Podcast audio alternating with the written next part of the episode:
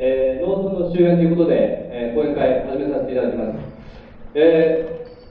ー、今回の催しのご案内、あの各方面の方にあのお挙げいたしましたら、えー、関東方面、あるいは秋田県、えー、富山県、ずいぶんあの遠方の方からも、えー、申し込みをいただきまして、えー、主催者一度、初婚で申し上げます。えー、吉本さんからは、すでにあの両館のことで、えー、3回、えー、当地においでいただいて、講演をあの承っておりますが、えー、この度、農業問題ということで、あのご講演をいただくわけです。えー、なぜあの現在、農業問題で吉本さんからあのお話をいただくのか、えー、これにつきましては、あの主催者の方から、えー、若干の注釈といいますか、あの提起が必要ではないかと思います。えー、講演に入ります前に、えー、主催者の方から、えー、今回のえ講演を企画に至りました経過と、えその提起、え報告を、させていただきたいと思います。えはじめに、えー、脱出手の太田の方から、えー、挨拶を兼ねまして、え提起をお願いいたします。じゃあ、お願いいたします。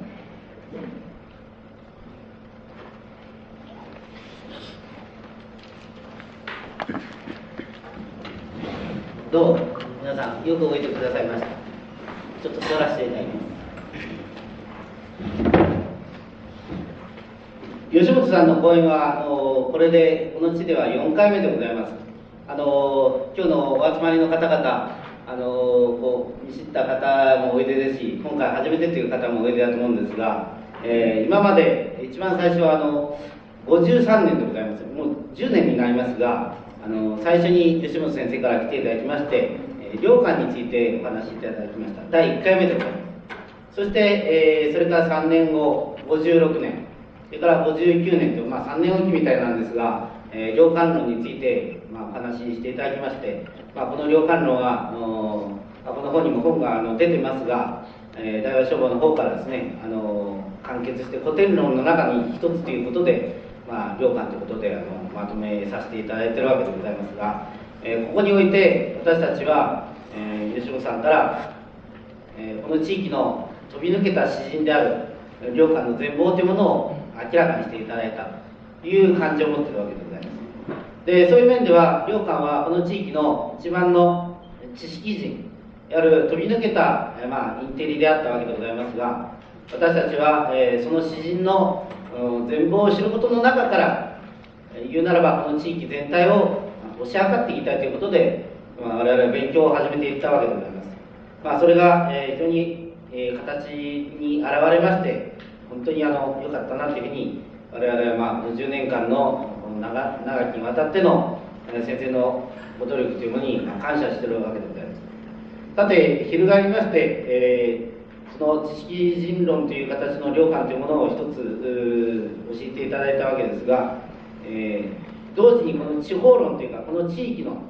えー、私たちが生活している人間の領館論の中にも出てきたわけでございますが、えー、そこに生きてる常に領館が、えー、見てるところの田園であるとかそこで働いてる農民百姓でありますが、えー、その姿というものがどういうふうに映ってたんであろうかということでそこにまあ私たちも生活の過程の中で、まあ、私たち自身もその中の一人であるわけですが、えー、そこにまあ関心がまあ移っていったということでぜひとも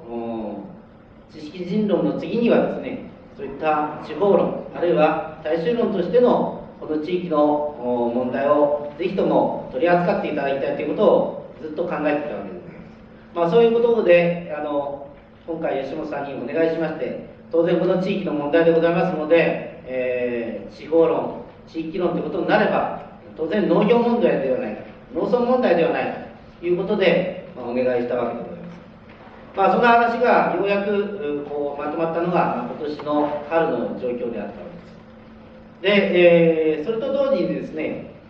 えー、先月でございましょうか。吉本さんが、えー、東京で、えー、吉本今吉本流名25時ということで都市論をまあ展開されてこれは25時間、まあ、あのの、まあ、番組っていうんでしょうか、えー、その壮大なあの各界の方々をお呼びになってですね吉本さん自身も都市論の12ということで語られたわけですが当然、えー、現在吉本さんの力量その力ということからすれば、えー、都市と同時に農村をも覆うところの考え方を持ってられるはずだ、えー、都市論だけじゃ、えー、具合悪いんじゃないか当然農村の問題も話していただきたいというような、まあ、そういう、まあ、付け目も実はあったわけでございますさらにもっと翻ってみますと現在のこの地域の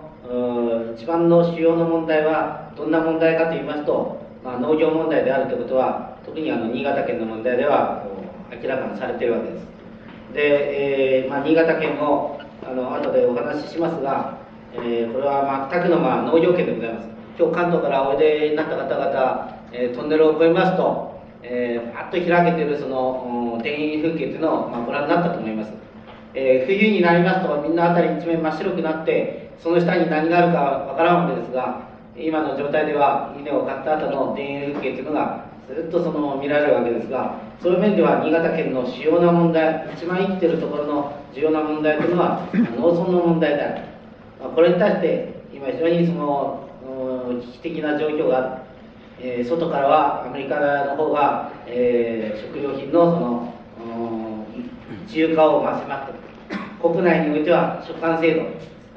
財政改革の延長の中で、えー、食管制度の見直しというような話がある。私の話の後で現場の、えー、農民農業をやってられるところの鈴木さんからまたあの話がございますがそういう、まあ、深刻な、まあ、事態という中での発言もぜひとも欲しい、まあ、こういったような3点の面から、えー、西野さんからこの度その発言をいただきたいというふうに思っています、まあ、私たち、えー、雑誌「修羅」というのは最近発あの発行できませんで、まあ、私たち自身えー、今その社会の中の現場の仕事にその忙殺されてるという中で、まあ、いつの日かまた書くことを始めていきたいと思ってるわけでございますが、まあ、実践のところで、まあ、やってるわけなんで、えー、そういう中で吉本さんのお話をいただいてそしてまたその次に行きたいという考え方を持ってます。また同時に、えー、私たちは常に、えー、吉野さんのお話というものを聞いてですね、えー、それをあの実践していく場合最も切実な問題を、まあ、お願いしたいというような、まあ、前からの我々の原則なんですが、えー、そういう面で今回その農業問題を、お願いしたということでございます、まあ、そういうことで、えー、若干あのその経過をお話ししたんですがちょっと作ったレジュメを、まあ、見ていただきたいと思いますこの文章でございますが見ていただきたいと思いますがこれはまあ、えー、皆さんもお感じのことお考えのことを、まあ、簡単に要約した程度の本なんですが、えー、若干こう、うん、前座というようなことで、えー、お話しさせていただきたいと思ってるわけです。で、えーまあ、主催者の定義として農業問題の、まあ、現在ということで、えー、その経過がずっと書いてあります。えー、まず状況としましては、今ほど私も申しましたように、えー、外圧として、まあ、米の輸入自由化問題、えーまあ、これは貿易摩擦ということで、まあ、すでにいろいろ新聞に書かれている、まあ、問題でございます、えー、それから第一産業の海外依存ということこれはまあ同じことですが、えー、いろいろな方面からまあ取り上げられている問題ですが、まあ、この問題は本当にどうするんだ、えー、新潟県出身の佐藤さんという方が今度はあの何ですか農林大臣になられたわけですが竹下内閣でなられたわけですがなんか私の感想では一番大変な時に一番そのなんですかねあの新潟県の人をこうそこに置いたみたいな感じでもうなんか一種の玉玉よけみたいな感じして佐藤さんは気の毒だな なんて感じがまあしてるわけですがこの問題が現に進行してるわけでございます。だから、え、内圧っていうか内政の問題では、え、今ほど申しました食管法の再検討の問題、え、まあ、米韓の上昇の中で毎年上げていくという形の中で財政負担があって、え、それはもう自主流通に任せるべきではないか。出管法はこれは戦時中の法律なんだからもう合わないんではない、えー、その都市の住民においては、えー、もっと安い米が必要なんだ。あれはもう米なんか食べないんだっていうようなことであのその農民の米価の問題を我々が負担するのは嫌だと、うん、税金は公平に分配すべきではないかというような意見がすでに出てるわけですが、その問題が直接農業権である新潟県に関わっている問題であるわけです。さらに農地の問題では、えー、東京、特に都市近郊においては、えー、非常にその地下の、まあ、暴動ということがありまして、非常にあの大変な状況であるわけですが、えー、そういう中で守られているのが、まあ、農地であるわけです。でこういった、えー、農地の問題に関して、あのもう農業を保護する必要がないんじゃないかというような声が、えー、騒然と起こってですね、それがそのこの地域の農民をこう、まあ、非常にこう苦しめてるというか、苦しんでる状況に今陥っているというのが、まあ、現状ではないかということです。さらに技術問題では、えー、非常に技術が進んで、あの豊作毎年豊作で米が余ってる。余るから米をその減らそうじゃない減反政策である。あるいはさらに減反にもっと添削という形で米を作らないようにしよう、機械化は非常に進んでる。肥料も進んでる。農薬の問題は一部いろいろあるけれども進んでるまあ、そういう面で、えー、技術は相当進んできてるんだという話もすでに、えー、まあ、ご承知の通りである。まあ、その中に、えー、後半、吉本さんの方からもお話あると思いますが、えー、技術的にはバイオテクノロジーの問題が相当出てきて、もう実践に間に合いという、そういう状況もあるんです。また、反面、えーえそういった農薬や肥料を使わないで、科学的な肥料を使わないで、有機農法がいいんだ。昔の通り、えー、堆肥を作ってそしてうまい米作りをすることがこれからの農業の生きる道なんだという、まあ、そういう考え方の人たちもいるわけですまた一方経営問題に入りますと今みたいに、えー、昭和、えーまあ、20年代の農地改革によってですね、えーまあえ、小規模の自作農が、まあえー、出てきたわけでございますがそれではなかなかの今の現状では合わない。兼業農家だけを作っていってる状態では、えー、コストを安くすることができないんだということで、え、そういった、え、小さな農地を一つに集めて、え、大規模農地を作っていくべきではないかというような、ま、議論も起こってるわけです、え、さらに米だけではなくて特に山間の地域では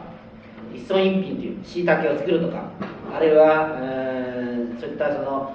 地元の特産品ですねそういったものを、えー、カボスを作るであるとかあるいは猪木竹を作るとかそういったものに商品作物を、まあ、考えていくべきではないかという声も、まあ、こういったもろもろの農業問題の状況の中で、えー、農業の専門家たちがどのようなその方向をその切り開いてくれてるかというと、先ほどはあの控室でジロさんとちょっとお話ししたんですがそういう専門家たちの発言がなかなかないという、まあ、現状であるということです。もうあまりにもひどい現状の中で、まあ、理論家たちはしゃべると、まあ、あの唇がその寒くなるということで、まあ、口をつぐんだままになっているというです、まあ、その中でもかなり、えー、勇気ある発言をするような人がそこに今私が読んだ非常に狭い範囲なんですが、まあ、出てきてる理論家たちです。まあ、第1番目に書いた、えー、方はこれはあのベストセラーになっているのでご存知だと思いますが大前健一さんです、まあ、この人は深刻愚論ということで講談社から出された本が、えー、どのぐらいなんでしょうかベストセラーになっているのですが、えー、この方の考え方は非常に、えー、ラディカルでもう第3次農地改革開放をやれという考え方でもう水田なんかもうダメなんだ。全部宅地化にせという、まあ、考え方です。あの長岡の中でも宅地化はもっと古いんだと。全部あの水田をゴルフ場にせいというような意見を持ってる人もいるんですがあのそういう非常にあのラディカルな考え方を持ってられて、まあ、米は全く自由化にしたらいいんじゃないかいうような考え方を持ってられる、まあ、これはあの後も出てくると思うんですが一方の言うであるんです。また一方の言うとして、えー、この出版社が非常に面白いんですが家の光協会というものから出てます。本田さんという方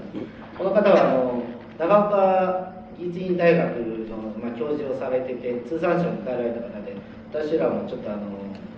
交流があった方なんですが、えー、この方は今逆にですね水田というのは非常にその古代からの歴史を見ると効率的な農法なんでアメリカ式の、うん、大規模農業とかあるいは費用をたくさんいるそういう農業というのはその地球をダメにするんだ。今いろいろ問題出てますが農地が変化していくというような話があるわけですね。そういうようなことから見るとアメリカ式農業はダメなんだ今、えー、地球上に何億というその人が飢えてる現状を救うには逆に水田をその確保して水田を世界中に、えー、その作ることがアフリカの難民を救うことになるんだと。水田は地球を救う、まあ、キャッチフレーズに書いてありますが、えー、そのタイトルで、まあ、書かれてる方もいるまあ、その中間ぐらいが大体私たちが新聞や週刊誌で見聞きしてるその、内容のわけでございますが藤岡さんとか増田さんが書かれてる日本実業出版これもあの非常にあの昔から定評のある出版社ですがそこに書かれた米改革というのがございますがこれは、えー、条件付きな可能性で経営を考えてですねともかく大規模農業大規模機械化農業によって機械のコストを下げて、えー、一家に1台ずつトラクターとかコンバインというのはこれは不経済なんだから、えー、もっとその集めてですね農地を集めて農家のことを専門化させてですね低コストによるその国際競争に打ち勝つようなそういう米革命をやればいいんじゃないかというようなちょうどあの大前さんと本田さんの中間ぐらいの、まあ、意見がこう、まあ、出て、まあ、この辺が私たちの一番こうああそうかななんていうような感じを受けてるその、まあ、内容なんですが。えしかしこういったような理論家たちが、まあ、おいでなんですがはっきり言ってこの3人はえ実はその全く農業問題に対しての、まあ、素人であるわけです。それは先ほども言いましたように、えー、専門家の方がほとんどん口をつぐんでるっていうような状況の中から、まあ、勇気ある方としてこういう発言があったと。でも私たちがその考えてるその農業問題の、うん、捉え方っていうのがちょうど吉本さんが、えー、都市論で提起されたように、えー、ちょっと手直しをすればいいとかちょっと変えればいいっていうような問題ではないというのは実にその明らかであるわけで、えそういった場合私たちはもっとその射程距離の広いところから農業問題を捉えてみる必要があるんじゃないかということがまあ考えられる、まあ、そんなことで、えー、日本史の教科書に歴史の節目なんていうことでざっとこの日本の農業の始まりをまあ見てみますと、まあ、紀元前の300年ぐらいに、えー、九州の西の方から水耕栽培が始まったと、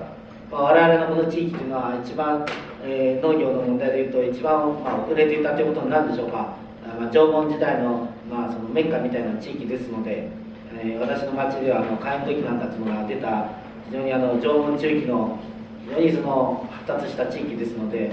えー、この地域なんていうのは新しい技術や文化に対して一番抵抗したであろうし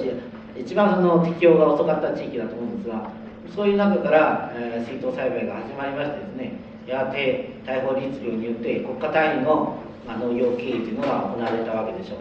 う、うん、さらに、えー、中世に入ってくると、うん、頼朝以降の鎌倉幕府の中で御成敗式目だというのが作られてまあ言うならば、えー、農民の中のその自律的な農民というか律令性からはみ出した農民たちが、まあ、関東を中心に、えー、自律的な農業をやったというようなことが一つ出てくるんです、まあ、そういうことの中でやがて、えー、律令体制が、まあ、壊れた、えー、近世の、まあ、封建制を迎えて、えー、太閤県庁を経て、まあ、江戸時代の、かなり整備された、まあ、封建体制が作られている、しかしやがて、えー、外国からの新しいその文化、え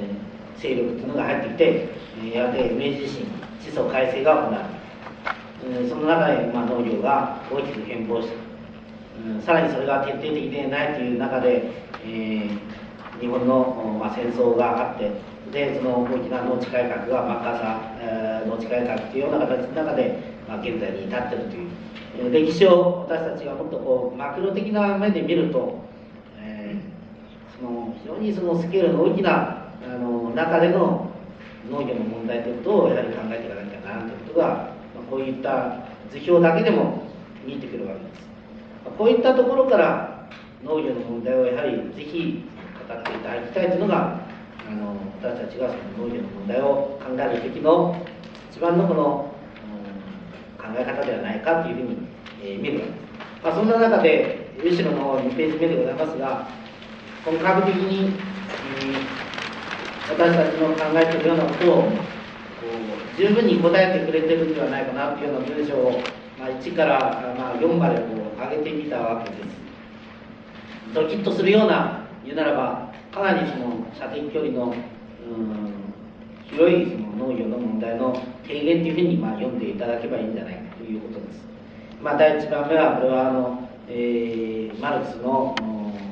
中の、まあ、文章の一つですが、えー、非常に的確な言葉が、まあ、そのアジテーションが入ってるんでそうだと思うんですが出てるわけです、えー、ブルジア階級は農村を都市の支配に屈服させたっていうような非常にその一目で納得するようなそのすごいその、まあ、スケールの大きな言い方をするわけです、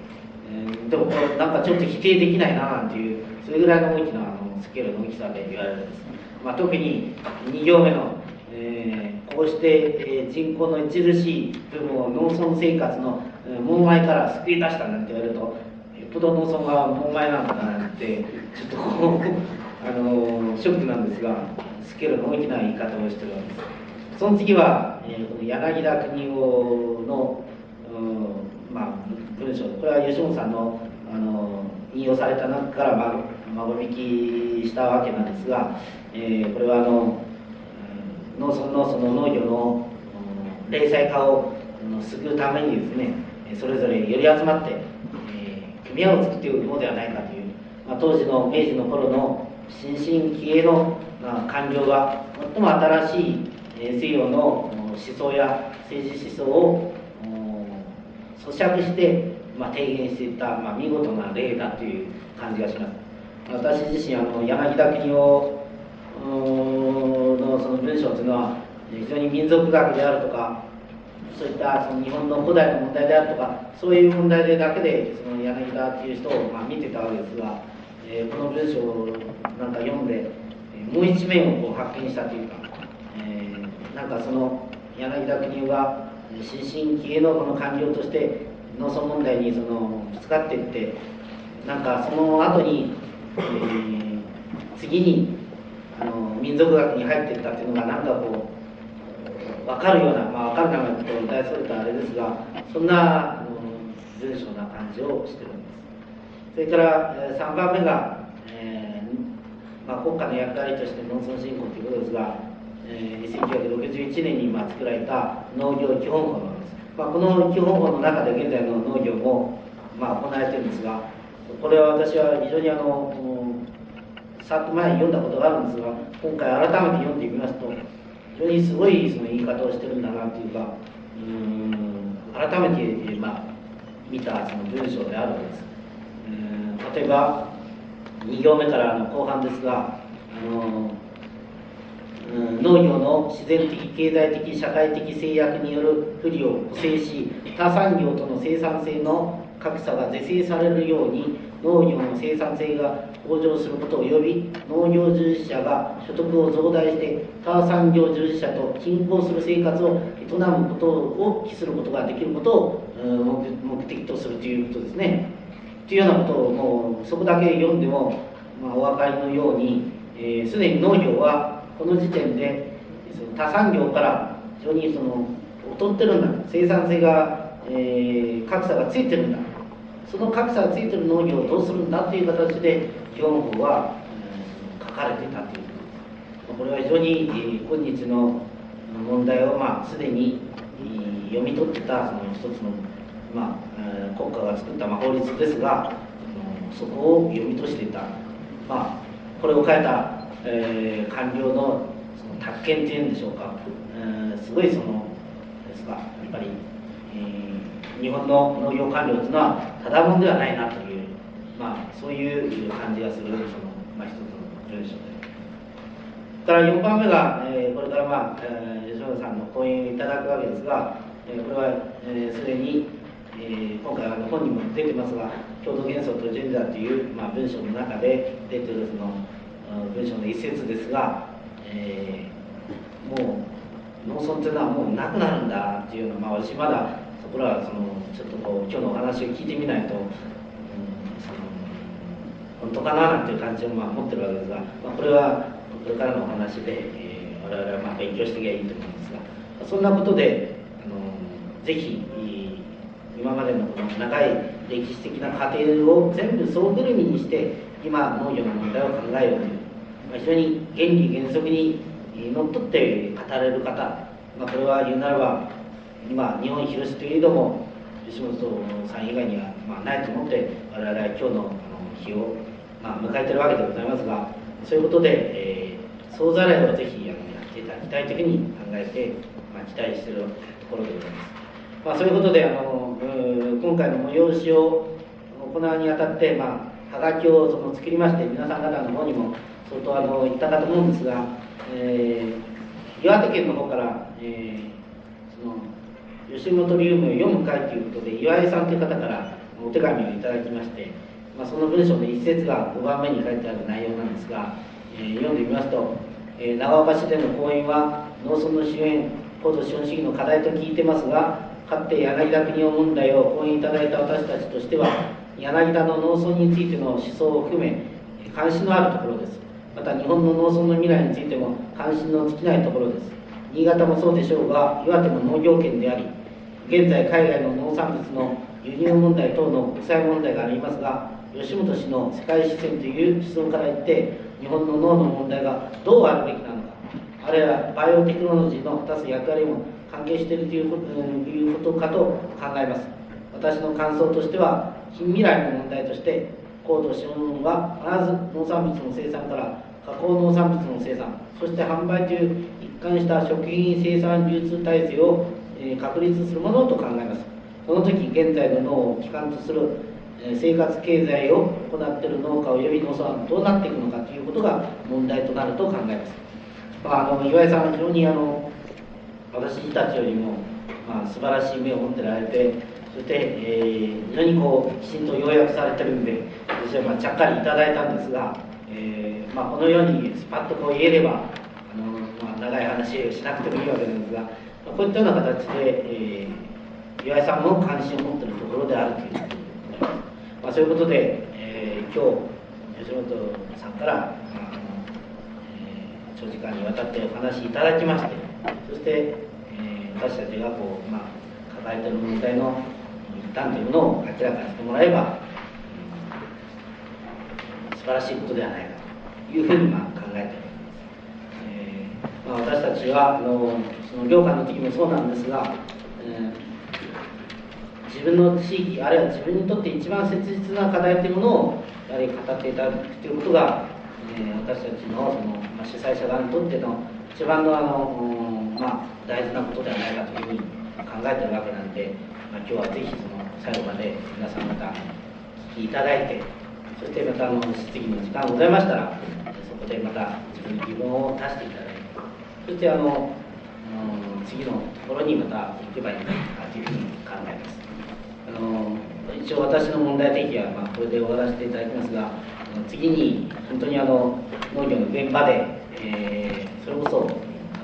活躍されてるあの鈴木知事さんからお話しいただいてそしてその後に吉野さんのお話をいただきたいと思いますどうもありがとうございました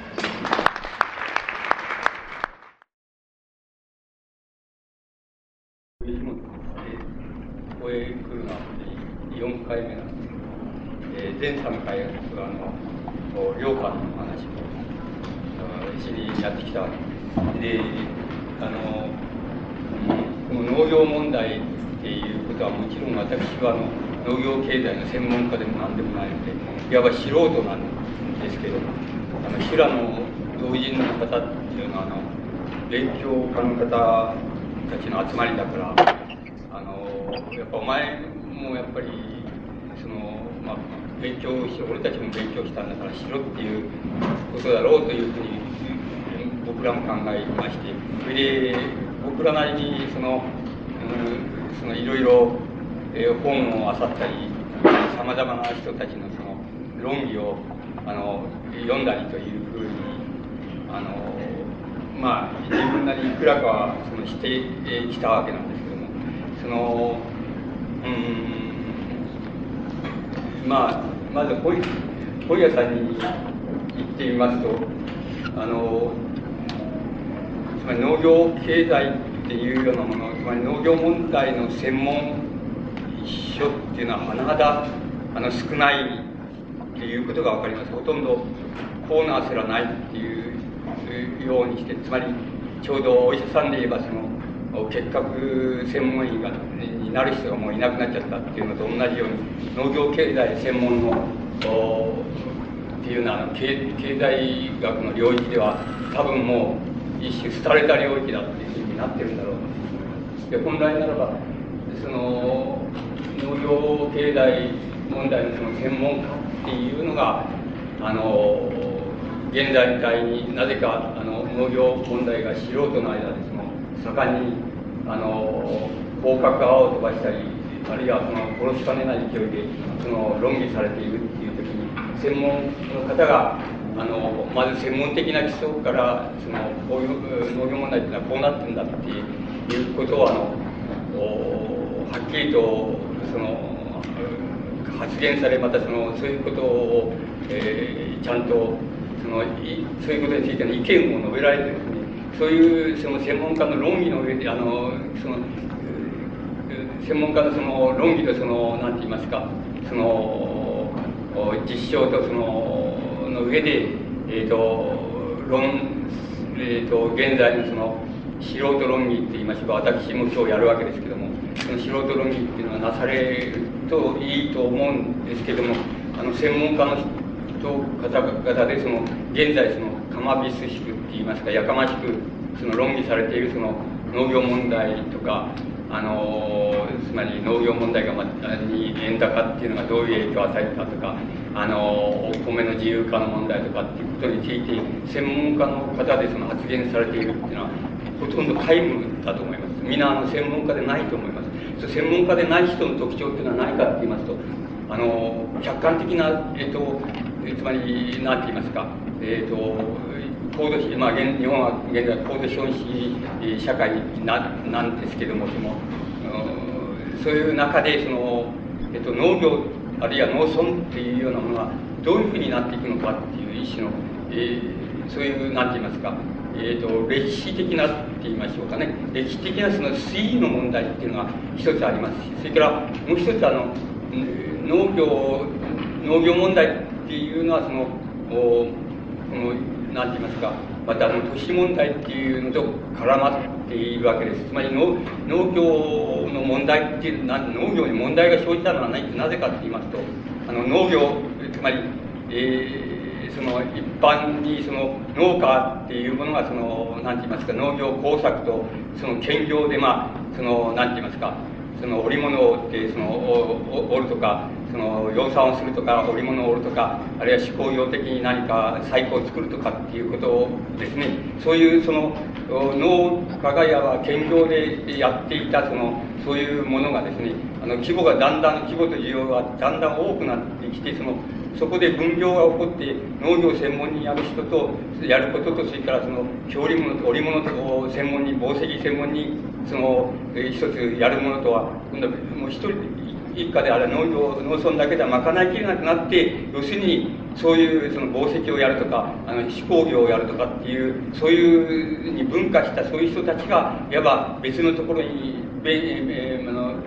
のやるのに便利なその立地条件のところに一塊でその何て言いますか、えーと、移りましてそしてそれがその手工業からだんだんその機械工業へと発達していってそれが都市になったわけでつまりもともとが要するにのそのその都市問題つまり手工業とその農業とか、え同一の人が同一場面でそのやれた時には農業問題っていうのはなかったわけなんで問題が起きたのは何かって言いますとそして分業が起きて農村と都市とがもうあのいわば利害ある場合には利害相反するっていうようなしもちろん全然専門が分担されてしまって農業をやる人があの機械工業に従事することはできないし機械工業に従事している人は農業に今更従事することはできないくらい専門が分化してしまったっていうこと。そのことはやっぱり農村問題っていうのをあの歴史的に言いましてその発生させた元であるわけです。つまり農村と都市との対立、それから工業と農業との対立っていうようなものが、あの農業問題っていうのを発生せしめたものですから、あの大体その、えー、農業問題は都市問題と切り離すことができないっていうことがあります。だから農業問題の論議には都市問題を切り離すことができないっていうことがあります。また、逆に言いますと、都市問題の論議をやるならば、農業問題を切り離すことができないっていうような歴史的な関係にあります。これも、いわばそういう専門家がよく、あの、学問、要するに、専門上の、あれをはっきりさせて、おいて、そして、現在の段階がどういうところにあるかっていうことを、そういう全体の歴史的な段階がどういうところにあるかっていうようなことがちゃんと基礎に据えられた上で、あの、論議がされると、つまり設立な現場の問題とか、それからその時々の、まあ、つまり、ね、あの円高ドル安みたいなことが起こったから急にそのクローズアップされてきた問題とかつまりその時々に起こる問題それから具体的にその現場で起こる問題っていうようなものそういうような問題っていうことがそういう全体のそういう歴史的な推移とかあの文明の推移とかそういうあのあるいは人間の人類の歴史の推移とかそういうものの大きな流れの中でその現場に起こる切実な問題をそのこう論議されそれで解かれていってそしてまたあの対立が起こるなら起こるっていうのはこういうあり方があるとあのとてもその論議がしやすいし論議が通じやすいっていうことがあるわけですけどもただいま現在その日本でなされている論議っていうのは僕が見た読んだ限りでは専門家の発言っていうのはほとんどゼロだと思います。あの特に専門のその研究者の発言っていうのはほとんどゼロに近いと思います。大抵あの素人です。あの素人です。素人の人っていうのはあのどどういうことになるかっていうとつまり宙に浮いた論議になるかそれじゃなければつまり専門的な基礎がないっていうところでの論議になるかあのそれじゃなければあまり切実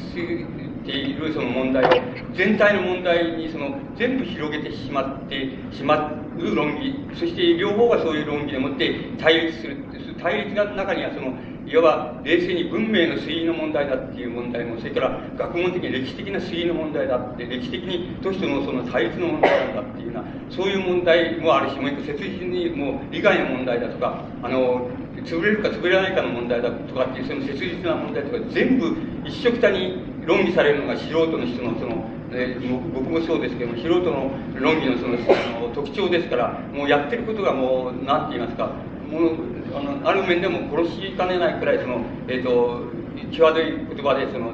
論議が飛び交わされるんですけども本当は少しもその両方ともなんか全体のことは何も見てないとかあの具体的な現実のことは見てないっていうようなことがあの現状だというふうに僕は考えます。そこであの僕も素人ですけどもあのいささか素人としてそういうその反省があるもんですから本当ならばあの専門家が論議しないことを素人は口を出すっていうのは良くないことなんであの本当ならやめしない方がいいんですけどもあのただ要するに素人であるにもかかわらずあれに切実であるもんですからあの修羅の同人の方はその、えー、非常に切実なそういうことに関心を持ってそれで自分たちが勉強しておられるってでお前もやれやれってお前だってそのお、まあ、都市も都市論みたいなことをやってんだからまんだらその農村の問題つまり一緒に本来ならば一緒に論ぜられるべきその農村の問題についてもその勉強不足であの話にならないからだからお前も勉強しろって勉強したことはその少しその勉強した成果っていうのは喋るっていうことであの、まあ、素人だけど喋るっていうことになったわけです。ただあの僕も素人ですけどもつまり僕は割にその何て言いますかその内省する素人ですからあのそんなにあのつまり多少内省的なところがあるところが多分他の素人の方の論議と違うようだろうというふうに僕自身は考えています。それ以上のことは僕は専門家にあのもう及ぶはずがないのでまたそれから個々の切実な現場におられる方のにあのもちろんこちらが学ばなければならないほどの素人ですからあの切実さがそこに触れるっていうことはまああんまりできかねるかもしれないんですけど唯一の取り柄は割合に何て言いますか割合にその広い視野っていうのは割合に持ってるんだっていうようなことがありましてそれからもう一つはあの要するに割にナイス反省的だって言いましょうか。そういうことがあるからそこはまあ取り柄だからもしかすると皆さんがいかに切実でありいかに現場におられようとおられる方でが聞かれようとあるいはもしかすると専門家の方がおられるかもしれないんですけどあの何か少しぐらいは売るところがあるっていうようなことがもしかするとお話できるかもしれないっていうふうに考えてやってきましたもしかするとできないかもしれませんけどそれはまあ、誤解を願うっていうようなことを、あの、あらかじめお答えしておきます。で、あの、まず次は、えっと、僕なりにその、なんて言いますか、できるだけその、冷静にその、なんて言いますか、現在なぜか起こっているその農業問題っていうような、その、広角化を飛ばして、その、論議がされ、対立されてるっていうのは、そこにその、あらゆるその、なんて言いますか、進歩的勢力が入るかと思うと、え保守的な勢力がそこに流れ込み、それからなだれ込み、それから、また、そうかと思って、エコロジストみたいなのがまたなだれなだれ込んで、そういうのがまた余計なことを言うもんですから、なんだかもうむちゃくちゃ、てんやわんやになって、むちゃくちゃになって、アンチを殺しちゃいっていうような、くらいなその論議になってるところもあるわけです。あの、それから、現先ほど僕も前にされた方のように非常に現場におられて切実なところでやっておられても、極めて冷静にその、えー、あの、その、なんて言いますか、非常に、なんて抑制的に演説してお話になられるみたいな、そういう方もおられるわけです一方ではもう、僕本読んでみてびっくりしたんですけど、すげえ、すげえもう殺しかねまじき、えー、発言をするっていうのは、そういうあれもあります。それで、あの、それがみんな素人だだとか、その変な他からなだれ込んだ、つまり、えー、政治運動者崩れとか、市民運動崩れとか、みんなそういうの全部がそこが、もう、プロジスト崩れとか、全部がそこに入ってきて、本当の農家の人ってどこにいるんだとか、本当の組織、サラリーマンってどこにいるんだっていうふうに、どちらともその、なんて言いますか、どうしようもないっていうような感じでもって、しかし対立だけ鮮やかに浮かび上がってきて、その論議たりは、まあちょっと、ああ、アホじゃないかっていう論議しかないっていうような、そういう現場に、現状に、えー、なっていると思います。そこで僕なりに、その、どこ、えっと、現在のその、農村あるいは農業の問題っていうのはどうなってるのかっていうので僕があの勉強しました範囲であのちょっとそれをそれそういうとこから入っていきたいっていうふうに僕は思いますであの本当は都市論から入っていってもいいんですけどもあのえー、まあ、それ遠回りになりますから、その農農業の問題の具体的な問題をできるだけ、あの、その、冷静な基礎でっていうふうに、そこから入っていって、だんだん、その、なんて言いますか、あの、もし、時間が許すならならば、最後にその、現代、その、広角側を飛ばしてやられている、その、二つ、まあ、大雑把に分けますと、二つのその農村対都市あるいは農村チャンピオン対都市チャンピオンっていうののその対立の仕方みたいなものにあの触れましてそれで、えー、その問題点をその、まあ、僕なりの観点からその批判してあのご覧に入れようというふうに思っています。であのまず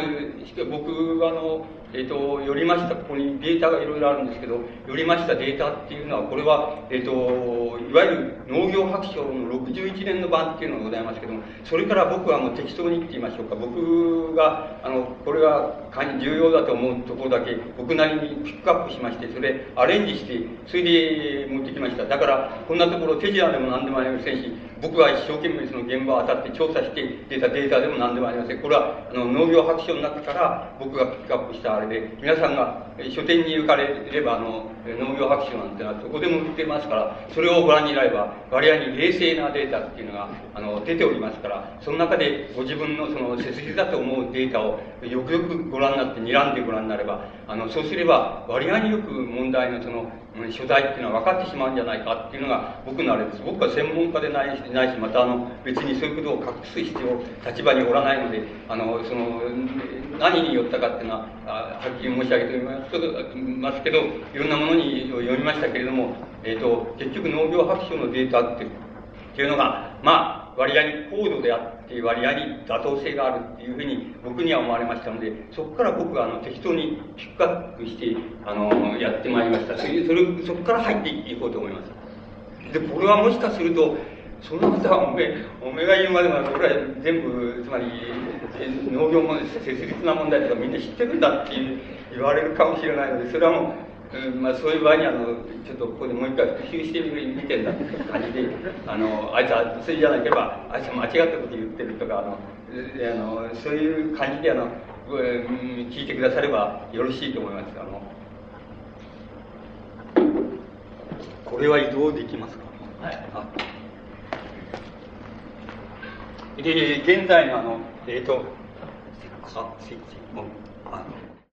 えっ、と、まずはじめに、どこから入ってもよろしいんですけども、現在の農業の構造と農農家の経済っていうのはどういうふうになってるかっていうような、えー、問題からこのデータを申し上げてみましょう。で、これは、白書での、白書のデータは、要するに、どういうふうにとってありますけれど、前年前の年のその同期に比べて、え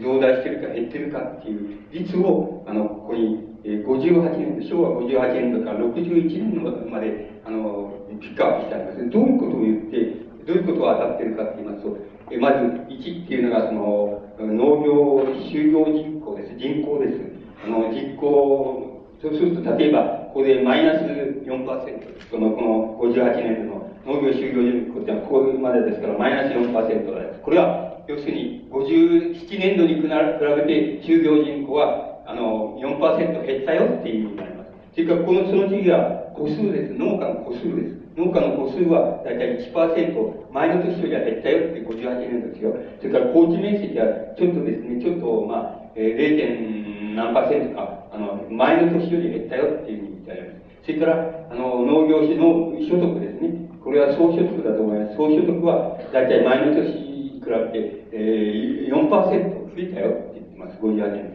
それから農家の所得、これは農業所得、それから農家のこれ1個あたりです。農家1個あたりですね。農家1個あたりの農業所得は前の年より4%増えたよって言ってます。それから、あの、農、農外所得、農家で農業以外のことで、えー、得られた収入です。それは前の年に比べて3%ぐらい増えたよって言ってます。それから、一番増えたよって言ってるのは、その、出稼ぎとか年金とか、年金扶助との他の脱収入と言いましょうか。そういうのは、1個あたりえー、前の年に比べて8%ぐらい増えてるよって言っています。で、農家、農家の総所得ですね。これ全部ひっくり返った総所得っていうのは1個あたりの総所得。これは、要するに、だいたい4%ちょっと、あの、増えて、前の年より増えてますよっていうふうに言っております。それで、だいたい、そういや59年度っていうのは、あの、例えば今の1が、この、就業人口ですけど、就業人口は、あの、前の年、つまり58年度から2%減ってるよって言ってます。だから、合わせ率どんどんどんどん減ってるよっていう意味になります。これみんなマイナス点になっていますから、どんどん減ってますよって、年が、あの、つまり現在に近づくほど減ってますよって言っています。それから、あの、農家の総所得っていうのは、これ7でしょ ?7 のとこだけちょっと赤いので結んでみましたけど、これは総所得もだんだん減りつつありますよ。あの、増えてるだけですけど、前の年に比べて増えてるんですけども、しかし、えー、率としては減りつつありますよっていうのが、この、グラフからわかることだと思います。つまり、あの、農家の所得っていうのは外して、その前の年に比べて年々増えていってます。しかし、あの、よく考えてみると、現在に近づくこと、だからもっとこれをそのまま延長すれば、来年はまたもっと減るかもしれませんよ。再来年はもっと減るかもしれませんよっていうことを、まあ、あの、意味してるかもしれません。なんか特別な意見が起これば別ですけども、だから、あの、それでも、いわゆる前の年に比べてマイナスではななってないとなってないと、増えてることは確実に増えてる。ここはここよりも増えてる。これだけ増えてる。ここはここよりもこれだけ増えてるっていうことですから、増え率は増え率は減りつつありますけれども、あの、現在、依然として農家の収入は総所得っていうのは、あの、増えつつあります。しかし、あ年々、つまり現在に近づくほど、あるいは未来に近づくほどかもしれませんけれども、それは減りつつある、ありますよっていう、こういう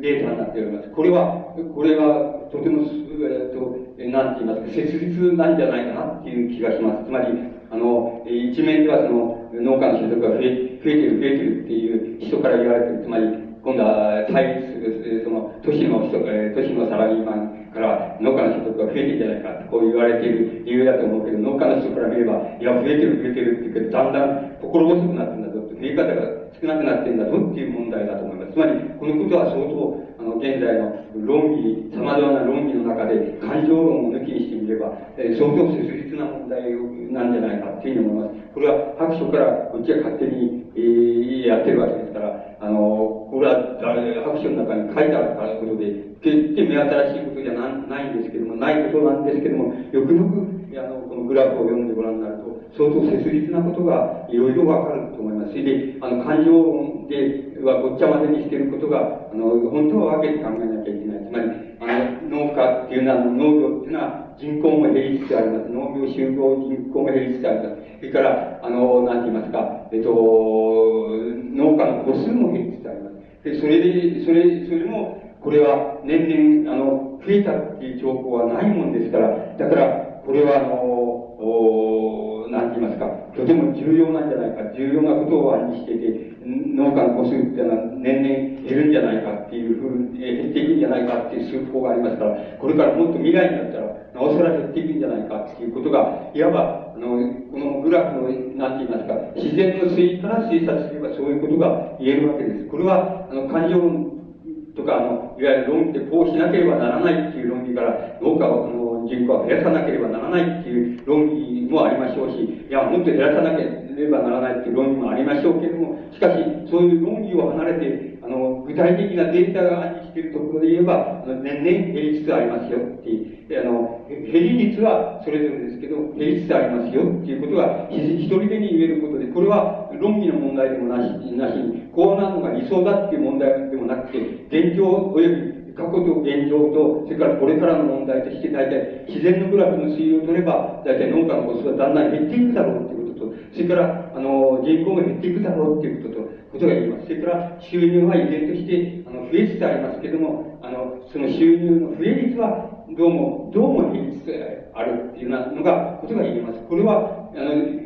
なんて言いますか、具体的な推移の事実の問題ですから、これ、ここにはどんな感情論も入る余地が僕はないっていうふうに思います。このデータが正確である限り、感情論は入る余地がなく、そういう数勢っていうのは、皆さんが、あの、ちゃんと頭に入れておかないといけないので、その数勢を頭に入れておかれた上で、あの、所得をもっと増やさなければいけないとか、あるいは、その農家の人口を増やさなきゃいけないとかっていう論理とか、あの、農家の所得っていうのは、大き多すぎたら減らせっていう論議とか、まあ、竹村さんなんかの論議はそういう論議があります。竹村圭一さんの論議でそういうところありますけど、あの、そういう論議とか、あの、そういう様々な論議とか、こうあったらいいっていう、その、なんか、要するに、うん、なんて言いますか、目標とか、その、見解とかいうのが起こるわけで、そういう、その起こり方は様々であってもいいけど、まず、そういう一般的な 3D の問題っていうのは、あの、から推察できることははっきりさせておいた方がいいんで、その上で論理がなされるといいと思います。その意味では、これは割に重要なものだっていうふうに、あの、考えます。それから、その次に申し上げることは、これは取り上げたのあの、労働、まり労働者で比較した時の農家のその家計費っていうのはどうなってるのかっていうことになります。で、これは、えっ、ー、と、あの、これは労働者、労働者の、まり一般の農業以外の労働者ですね。あの、工場労働者とか、製造業の労働者とか、それらの、えっ、と、えー、家計費を100としますと、の100としてその農家の家計費っていうのを、ここに54年度から60年度まで、あの、掲げてあります。そうすると、大体のうち、農家の家計費の方が、えー、45年度を除きまして、あの、労働者、都市労働者の家計費より多いっていうことが、あの、ここでわかります。で、こ、この、これもまた、あの、なんて言いますか、自然な、こうデータですからどうしようもないのだって、あの、これは、あの、いや、俺のとこ少ないっていう、個々の方々はそう言われる方もおるんでしょうし、俺のとこはもっと多いとかっていう人もおられるでしょうけれども、しかしこれは総所得の平均ですから、平均では農家の総所得の、ああの、総家計費の方が多い、多くなってるっていうことは現状です。で、あの、それ、だけどよくこの、この、あれしてありますけど、内訳を言ってみますと、その専業農家の方のその家計費っていうのは、本当は工場労働者とか製造業者の労働者よりは少なくです。100とするとそれよりも少ないです。90ぐらいです。それで、あの、それから第一種兼業農家っていうのは、第一種兼業農家っていうのは、皆さんの方がよく知ってる、なんか言うのも恥ずかしい気がしてしまうんだけど、要するに、あの、時々内職的にどっか働きに行くとか、近所の工場に働きに行くとか、事務所に働きに行くとか、そういうふうにやってるのを第一種、第一種っていうふうに言われています。第一種兼業農家の、あの、家計費っていうのも、工業労働者の家計費よりも平均よりも少なくなっています。ところで、第一兼業農家っていうのは、これは、えっと、うちは農家でやって農家もやるんだけども、俺はどっかへ定期的に、定期的にって言いますか、ちゃんとした勤めで、えー、まあ、前日制の勤めをやって、勤めに行ってるっていう、そういう、まあ、言ってみれば早分かりで言えばそういう農家です。兼業農家のうち、そういう農家の人の家計費っていうのが、あの、労働者の会、都市労働者の家計より多くなっています。これ、これはやっぱり、ここは、このところは、竹村さん、竹村健一さんの論議を見ると、ここのところが非常に感に触ってるところ、ところが、感情論になってるところだっていうような気がします。しかし、よくよく内訳を見てみれば、の、えっと、一般に、本当に専業農家やってる人は少なく、少ないです、家計値少なくなっているっていうのは、これはデータとして出てきます。これも、一応その、論理っていうものの、その、なんて言いますか、えー、事実的な基礎っていうのをはっきりさせる場合に、あの、非常に鮮やかなイメージを与えるもんだっていうふうに、僕にはそう思われます。で、あの、これ、いや、面白いんですけどね、家計費が多いっていうことと別に、え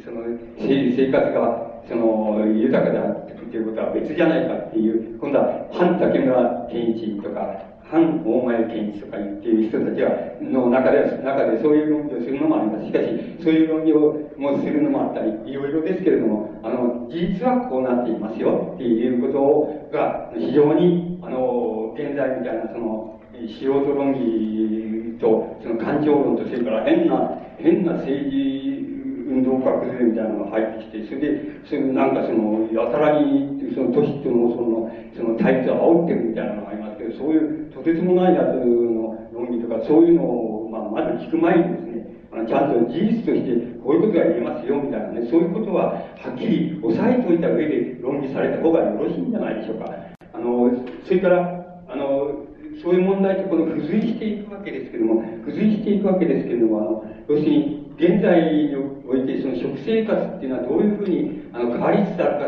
っていうことを、あの、ちょっとここで申し上げてみたいと思います。申し上げてみたいって、これは僕が言わなくても、皆さんも、あの、実感でお分かりでありますし、拍手にとてもよく、あの、書いてあります。で、あの、まず挙げてみますと、現在の食生活がどういうふうになっているかっていうのを挙げてみますと、まず、あの、要するに年齢によって、その、大変食生活っていうのが多様化しているいうようなことが、あの、言えるっていうことなんです。だから、あの、もし食、えー、都市消費、あの、食生活の消費に対応するように農業っていうのは出された方が、あの、経済的に有利だっていう、もし、ことが言えるんだとしたならば、あの、大体言えることは、その、大体、その、年齢層によって、特に都市なんかそうですけど、あの、年齢層によって随分、あの、おなんて言いますか、あの、食生活、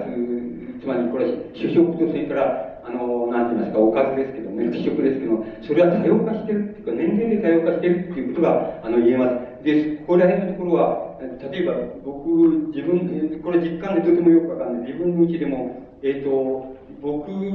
やうちのやつとかっていうのと、子供とは大体、あの、子供っていうのはどうも、一食ぐらいはどうしてもパンじゃないと、なんか、こう、ダメだみたいな風なパンあるいは洋洋風の、なんて言いますか、洋風の試食っていうんでしょうかね。あの、こう、ダメだみたいなことになっているように思います。これは、例えば僕らは、あの、そうでもない、ないんですけど、この、その点は、例えば、僕のうちだったりですと、その自分のうちのことを例にしますと、実感ですから例にしますと、そこら辺が妥協できるわけです。それからまた、子供の方も妥協して、あの、こちらの、この、まり、えっと、年代用のその、なんて言いますか、年齢用の食、主食とおかずっていうのに、こう、なんて言いますか、こう合わせるっていうこともできるから、そこではまず、そこら辺のところではまず争いっていうのは起こらないないんですけども、しかし、別々にするっていうこと、つまり、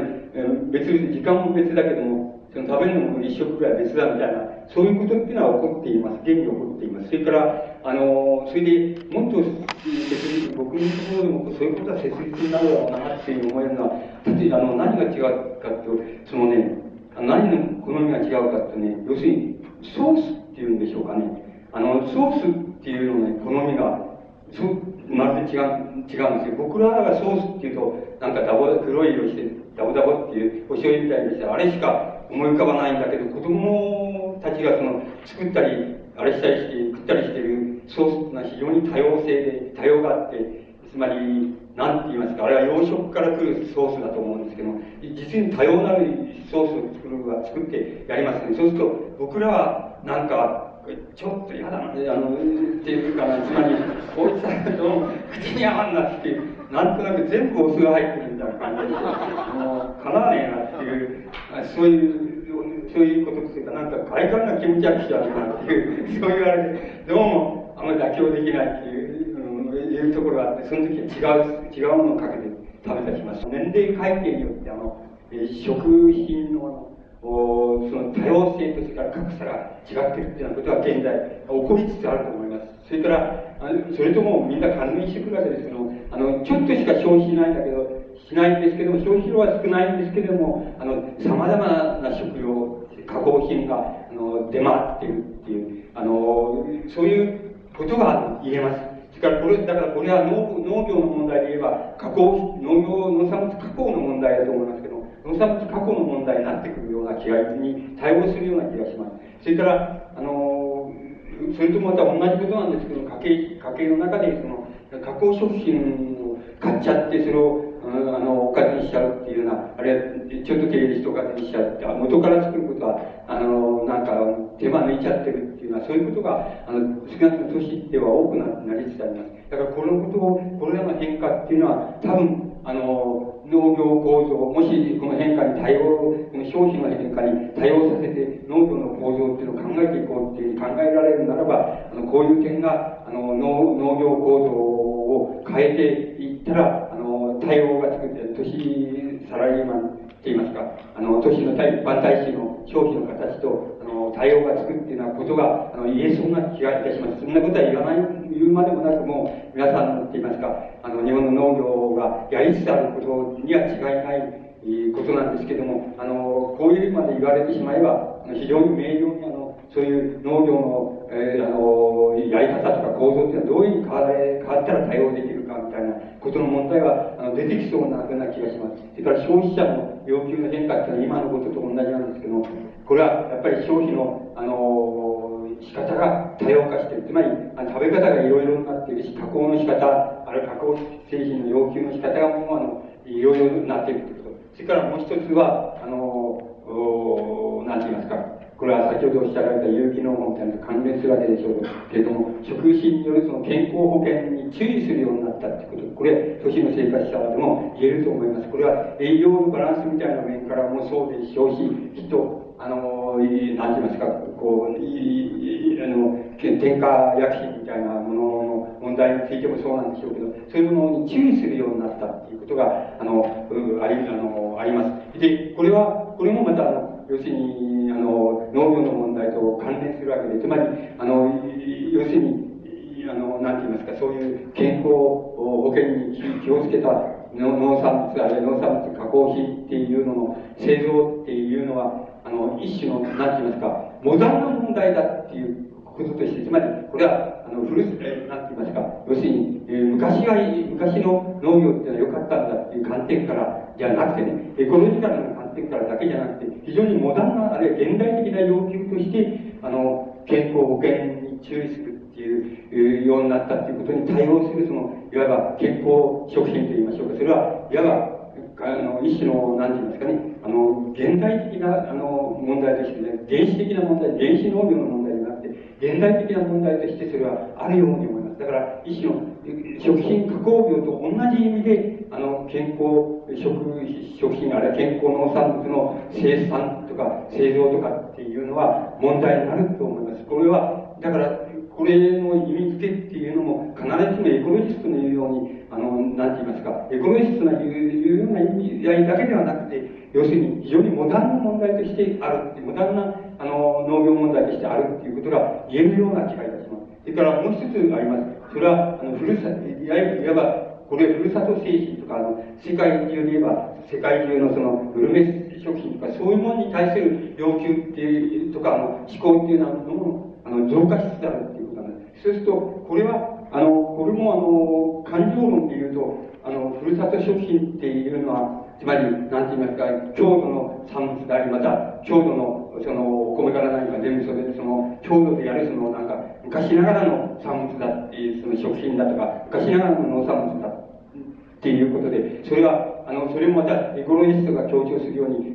昔ながらのっていうことに上とか重点があるだけじゃなくて、要するに非常に現代的なモダンな問題として、ふるさと商品って、食品とか、ふるさと農産物とかっていう問題が、あの、消費、消費の中で、つまり都市の一般大衆の消費の中で、それは、あの、要要求ができ、できつつあるっていう問題があります。これも、やはり両面から考えることが必要だと思います。それから、世界グルメ食品みたいなのが、好んでその輸入して食べるっていうこと、そして食品輸入っていうのは、その、なんて言いますか、この農業経済を、その国内の農業経済を拡乱するっていうばかりなことじゃなくてね、なくて、要するに、あの、世界のグルメ食品っていうものに対する、その思考が、あの、都市の一般大衆の消費の中で起こりつつあるってことは、やっぱり一つ、モダンな問題として、モダンなかつ、ある意味で、あの、切実な、ある意味で余裕でしょうけども、ある意味では切実な問題として、その、起こりつつあるっていうようなことが言えると思います。これも、あの、そういう両方の基礎から考えられる余地があるというふうに思います。これらの、あの、なんて言いますか、食生活の変更っていうのは、あの都市におけるほど著しいでしょうし、都市としても大都市におけるほど、一時の一般大衆の、あの、場合において最も著しいでしょうけども、もし、これらの消費の、おなんていう見合うように、もし農業構造をその変えていくっていうようなことが、もし農業の問題としてその切実であるとするならば、こういう問題に対して、あの、あの非常に従前に対応していくっていうようなことの方向っていうのは、やっぱり、あの、一つ、あの、探る余地があり得るんじゃないかっていうふうに思われます。その場合に、あの、ふるさと食品が、その、対立の一方の、あの、人の、に属し、それから世界的に食品が多様な一方の側に属するっていうのは、そういう対立の仕方っていうのは、アホの対立の仕方というふうに僕は思います。そうじゃないんです。これは、これは両義性があるんです。両義性があるので、非常にモダンな問題であるとともに非常に昔からの問題であるっていうような問題、あるいは非常にその、あの、なんて、食品輸入ということでは、もちろん国内の経済に影響を与えているし、与え与えるでしょうけれども、あの、その問題が例えば、その、その食品が、日本の国内でまた国内の農業が、あの、農業および付随産業がそれを作れるようになったらば、同じものも、ないしはそれよりいいものを作れるようになったらいいのだって、そういう意味合いで言ったらば、これもやっぱり、あの、切実な問題として、やっぱり、あの、考えられる余地は僕はあるというふうに理解いたします。そうして、あの、僕が言う、僕が要するに水をかけることばっかり言うことになりますけど、大体そういうふうに思ってきましたから、あの、そうそういうふうになってきます。で、農業の生産構造の変化っていうのは、あの、どういう、どういうふうになってるかっていう問題は、次に、もう今まででも、その、こう変化するのが当然だろうし、部分的には変化しているであろうということはお話ししてきたわけですけど、それを申し上げています。そう、あの、要するに、これは拍手が指摘するところがそのまんまなので、これは多分皆さんの実感にも、あの、合うのではないかっていうふうに思いますし、僕らの何て言いますか、あの論理論的な推計みたいな柄にも、それにも合うような気がするんですけども、一つはその、農業生産っていうのが、あの、要するに、あの、家畜みたいな、その、家畜飼育みたいな、その、いわゆる、施設型のその部門とですね、それから、あの、稲作みたいな、その、土地利用部門という、土地、土地利用部門のその、農業と、その二つに対するその、二つのその文化って言いますか、あの、言ってみれば分業なんですけども、文化っていうのが非常に著しくなったっていうことが、非常に、えー、あの、大きな現在の崇高だっていうことが言える、言えるように思います。そしてこれは、あの、特にその、日本がその、何て言いますか、西欧並みの高度成長といて西欧並みの社会にその、突入していったんだっていうふうに言われかけた頃から、要するに非常に切実に、その、何て言いますか、こう、いわゆる施設型の農業っていうものと、それから、稲作みたいな、その、えー、土地利用をしなければならないみたいな、そういう農業とのその、文化分業って言いましょうか、そういうのが著しくなったっていうことが一つ言えるっていうことです。これらはもうよくよく考えれば別段誰が言おうとそうななってるっていう常識的なことでちっとも目新しい問題じゃないっていうことがあの言えそうに思います。それから、えー、もう一つはそのあの、土地利用型、稲作みたいな土地利用型の部分の中でも、あの、部門の中で、その大多数のその、なんて言いますか、零細兼業農家と、それから、え要するに大規模農家との文化が、あの、非常に進んできたっていうことは、これは、あの、拍手が指摘して、拍手は指摘しています。それから、あの、僕らもまた常識的に考えるわけです。で、この問題は非常に、切実重要な問題なんでしょうけれども、あの、これはある意味では、あの、資本主義、あの、社会、あの、社会でその、なんか農業が、あの、資本主義経済、あるいは資本主義経営の方っていうのに、大なり小なり影響を受けていかざるを得なくなったとき、あるいは、あの、いわゆる先ほどからあれで言いますと、その製造、製造業との労働生産性と、その、それから、あの、なんか農業の労働生産性っていうのを、その、拮抗、対抗させていこう、拮抗させていこう。少なくとも、あの、製造業の、あの、なんて言いますか、あの、労働生産性と、もう、拮抗するだけのその農業の生産性、労働生産性を得ようとすると、どうしてもあの、え、誰でも常識に考えるように大規模化っていうのと、それから、あの、機械化っていうのを誰でもそういうふうに考えていくわけです。そうすると、そ大規模化、機械化っていうことが可能なもの、あるいは可能な領域、地域と、それから、あの、可能でないところ、あの、可能でない地域っていうのと、あの、可能でない農家っていうものとの、その文化が著しくなってくるわけで、これらは、え、きっと農業政策、あるいは、つまり、なんて言いますか、政府でしょうね。つまり政府とか、あの国家の問題としては、これはとても重要な問題であって、これに対する施策っていうのはなさざるしなしなければいけない問題なんだっていうふうに思います。ただ、僕らみたいなものから言わせれば、あの、これはある意味で資本主義経済を取ってる限り、こういうふうにどうしてもなるよなっていう問題であるように思います。だからこれをどこまでその、なんて言いますか、あの、どこまでなってこう公公正化するかっていうような問題は、多分政治家とか、あの、政府とか、つまり国家とか、そういうものの問題であるような気がします。そういうものものは、国家っていうものは、よくよくこういうことを考えなきゃいけないっていう問題に透明してるんだっていうふうに思われます。で、えー、これを地域、今申し上げましたようなことを、あの、えー、地域差的に、あのあの、申し上げてみますと、北海道、例えばこういうブロックで分け方がいいのかどうかわかりませんけども、北海道では、あの、えー、牧畜ですね、畜産と、それから野菜の割合が多い、その、比較的土地があれですから、あの、大規模な農農家、あれ農業っていうのが、大体、あの、地域差として北海道では、そういう崇高になりつつあるっていうことが、あの、言える。それから東北地区ではどういうことが言えるかというと、やはり米作、つまり稲作を主軸にして、で、畜産と野菜と果物ですね。果物の割合が多い、そういう農業に、の進行に向かいつつあるし、また、そういうふうにやるのが有利であろうというようなことが言えそうなことなんです。それから、北陸っていう、ここも多分、これに入るんじゃないかなと思いますけど、これは稲作が主体で、これの規模を拡大するっていう課題と、それから通行と、あの、北陸地区っていうのは、新潟とか、あの、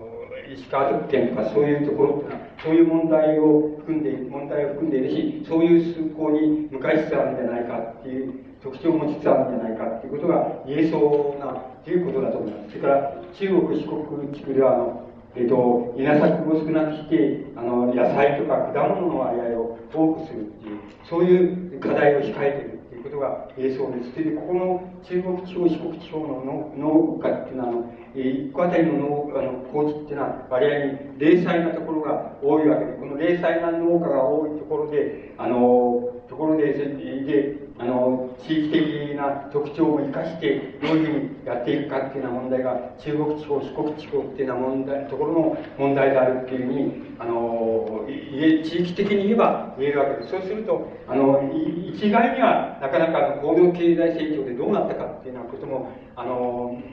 大雑把な特徴はつかめますけれども、それぞれの地域のでもってあの抱え込んでいる課題はあのそれぞれ異なっているっていうようなことが、まずあの言えそうな気がします。この地域ブロックで大体ここの異なっているっていうことが言えそうな気がします。これは伝統的に昔からの、つまり弥生時代からのおそのずっと伝統的なあのお地域差っていう、地域差の健康差もありますから、あの、そういうふうに一人でにできてしてしまった規模と、そのやり方っていうのがあるわけで、それでもってこういう、あの、地域ブロックで、それぞれの課題は違ってるっていうことが言えますし、もっとこれを微細に、詳細に言うならば、それぞれもまた、中でまた、あの、中の小地域でまた違うんだ。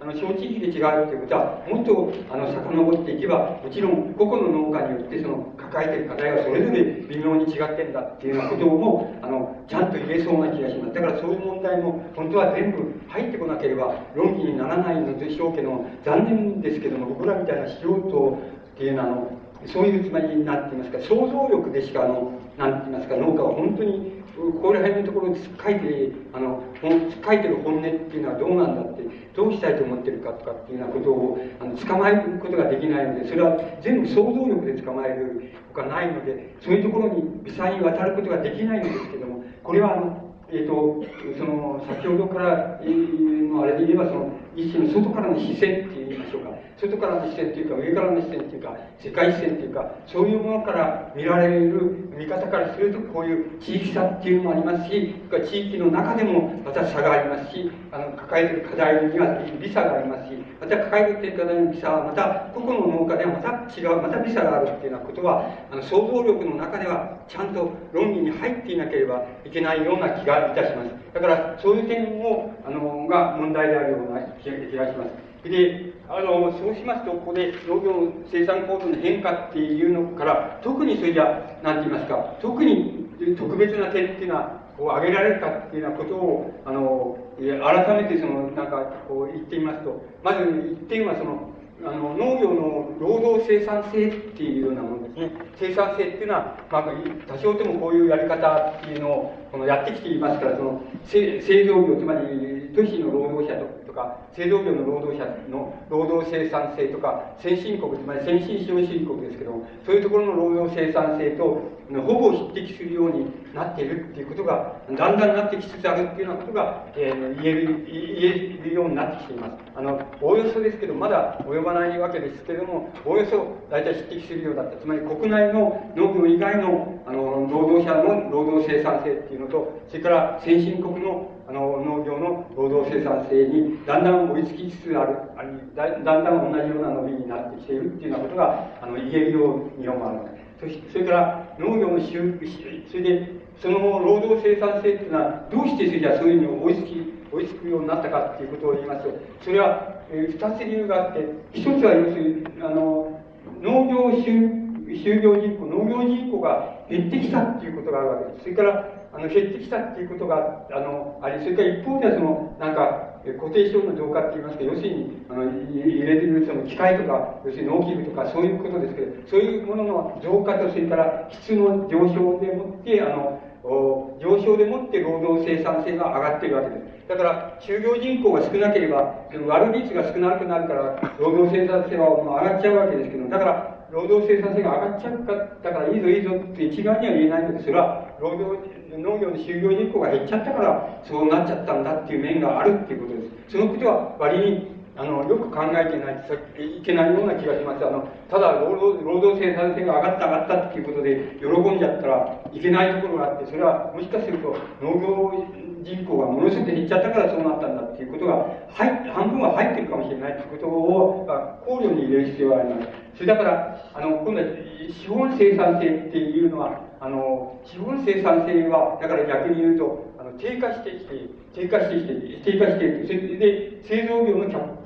格差も大きくなっている。つまり、ある単位資本で、あの、できるその、生産物の生産量っていうのは低下しているっていうことが言えですただ、労働の生産性は高くなっている。それは、あの、農業人口が少なくなっているっていうことが随分加味されてるからそう言えるんだけども、それで喜んでいるわけにいかないで、対象、投下資本に対しての生産性はそんなに上がっていないってこと。それから逆に見ますと、あの、製造業、つまり他の農業以外の製造業の、あの、とか工場とかそういうものの、あの、労働、あの、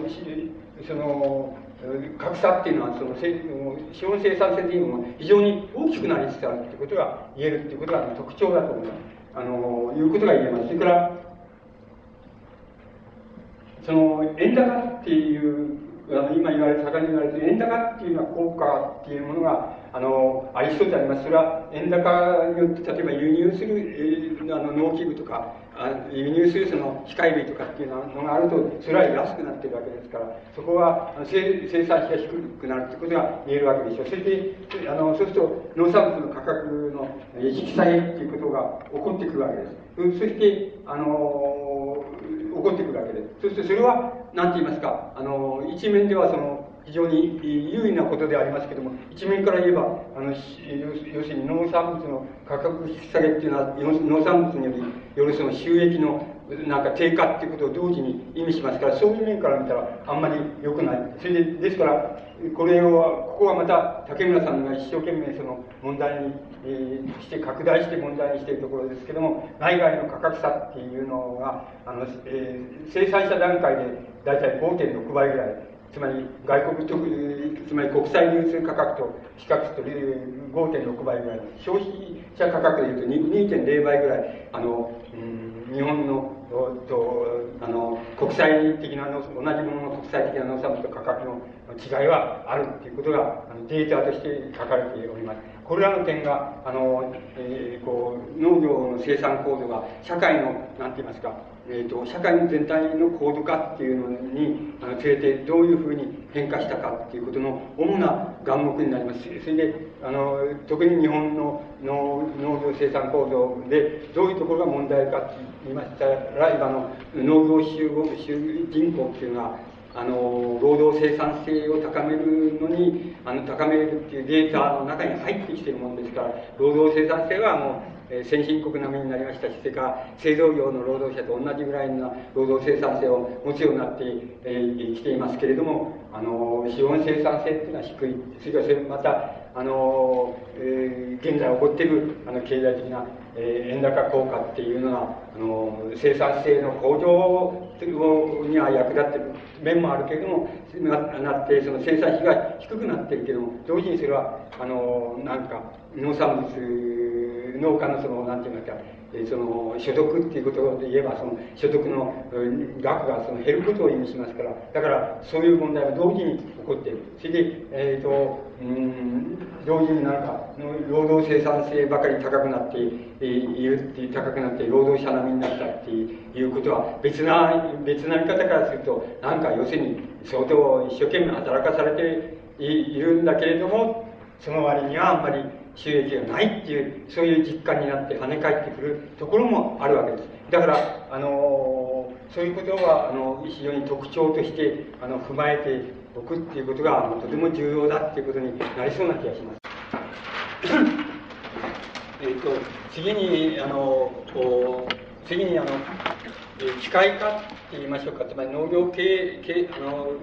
農業の仕方のその、なんて言いますか、多少モダンなやり方ですけど、やり方に労働時間の短縮っていうのがどのくらいあのできるようになってるかっていうような、あの、ことの、えー、あの、データを申し上げています。えっ、ー、と、えー、これも農業白書に面積にありますののこっちが、えー、適当にピックアップしてきたわけです。でまずそのえー、農地を耕すとか、それから、うん、整備するとかっていう、そういう時間ですけども、えっ、ー、と、えー、これは 10R を単位で取ってあるわけですけども、大体、えー、昭和40年頃には、えっ、ー、と、16時間ぐらい、これで見ますと16時間ぐらいかかっているのは、えっ、ー、と、現在では大体8時間か9時間ぐらいになってるっていう、これは乗用トラクターの普及と大型化によるんだ。だから平均で言って、それだけ労働時間はあの短縮化している。それから田植えについては、田植え機の使用体系があの整ってきたためにその、えっ、と、昭和40年においては、その、10R 耕すのに25時間くらいかかっている。で、現在では大体9時間ぐらいで、あの、田植えができるっていうふうに、大体その、使用体制が整ったところではそうなっている。から除草ですけども、除草は、えっ、ー、と、除草、除草剤の処理体系ができて、それで、えっ、と、昭和40年では30時間かかっていたのが、現在では6時間ぐらいでできるようになっている。で、ここはまた、あの、エコロジストが、えっ、と、非常に大規模拡大して問題にするところで、あの、えー、つまり、そうすると、いわば、なんて言いますか、えっ、と、あの農作物のこう農薬公害薬品公害っていうのがあの起こるわけです。ここで起こる可能性ってのはいつでもあるわけです。だからここを拡大すればエコロジストの主張になります。で、えー、あのこれを労働時間のことだけで言えば今申し上げました通り30時間のものが大体8時間6時間から7時間くらいにあのなっているということが言います。この除草剤処理体系っていうのはなかなか難しいことであのいつでも公害になり得る可能性があります。であの僕なんか失業中にあの特許の事務所っていうのを勤めたことありますけども特許の事務所でこの除草剤の特許関係っていうのを、えっと、扱ったことがあります。でこの科学的に言いますとその除草剤っていうのはあのえっとあれなんですよ。つまりあのつまりこの使用限使用域値って言いましょうかね。使用の限界値っていうのがあるわけなんですよ。だからあのある限界内で内で使用してればその除草に役立してこのとデータの通りえっと、30時間のものが6時間ぐらいでできちゃうって、除草できちゃうってで、この除草っていうのは僕、あの、こんなことを言うとあれだけども、その、清掃中に農農村同意っていうのがありまして、えー、やったことあるありますけども、これ、ものすごくくたぶれるんですよね。あの、くたぶれて、なんていうか、こうなんか目に見えた成果がないわけでしょ。つまり、俺がこうやったからこれだけ何ができたっていうことない仕事でね、ものすごく嫌なんですけど、これがまあ、30時間が6時間に減るっていうのは大変いいことなんだけど、あの除草剤っていうののあのあの使い方が難しいと思います。あのえっと、純科学的に言いましても、あの限界値がありまして、限界値ないんだったら有効性あるんですけども、限界値をあれしますと、それちゃうと、あのいわゆる、えー、これ、あのシステマティックっていうふうな言葉を使いますけども、つまり、あのシステマティックなつまり組織内にあの薬品が余った薬品が入っちゃうっていうことが除草剤の種類によってはあり得るわけなんです。つまりあの組織内まであの除草剤が入っちゃってなかなか出てこないっていうことがあるんですね。でこの力士っていうのはそれで、えっと、実験室あるいは実験田んぼでやる力士っていうのはそのまんまの本当の田んぼとかあの畑とかに通用しないんですよね。それとちょっと違っちゃうんですよ。だから、あの、いや、僕はなぜそんなことし、そんなことばっかり知ってるかっていうと、あの、こういうそういう特許で扱った時に、要するに特許の範囲が、要するにあれだっていうわけだったんですよね。特許の範囲が、要するに問題だっていう、争いになったっていうのを扱ったことがあって、だから、片方の主張は、要するに、えっと、ここまでの範囲俺たちの特許範囲だって、こういうふうに言うと、片方の方じゃ、いや、その、それはお前のは、えっと、要するに、実験室とか田んぼでやって、実験田んぼでやったから、そうだったんだけど、それを実際にやってみると、それはもう、公害になっちゃうっていうとか、あれ逆にその、雨がザッと降ってきたら、もう全部流れちゃって向こうになっちゃうとかっていうことがあるから、お前が決めているその、この範囲は向こうであるっていうのは、その逆に、この、争ってる逆の方はそういう主張をするみたいな、そういうことを扱ったことがあるので、そういうことをよく知ってるんです。この除草剤とかね、あの、あの、なんて言いますかね、あの、もっとあれだと、その植物、えーと、成長促進剤とかね、いうのあるあるんですよね。成長促進剤っていうのも同じなんで、あのある力士の中で使うと成長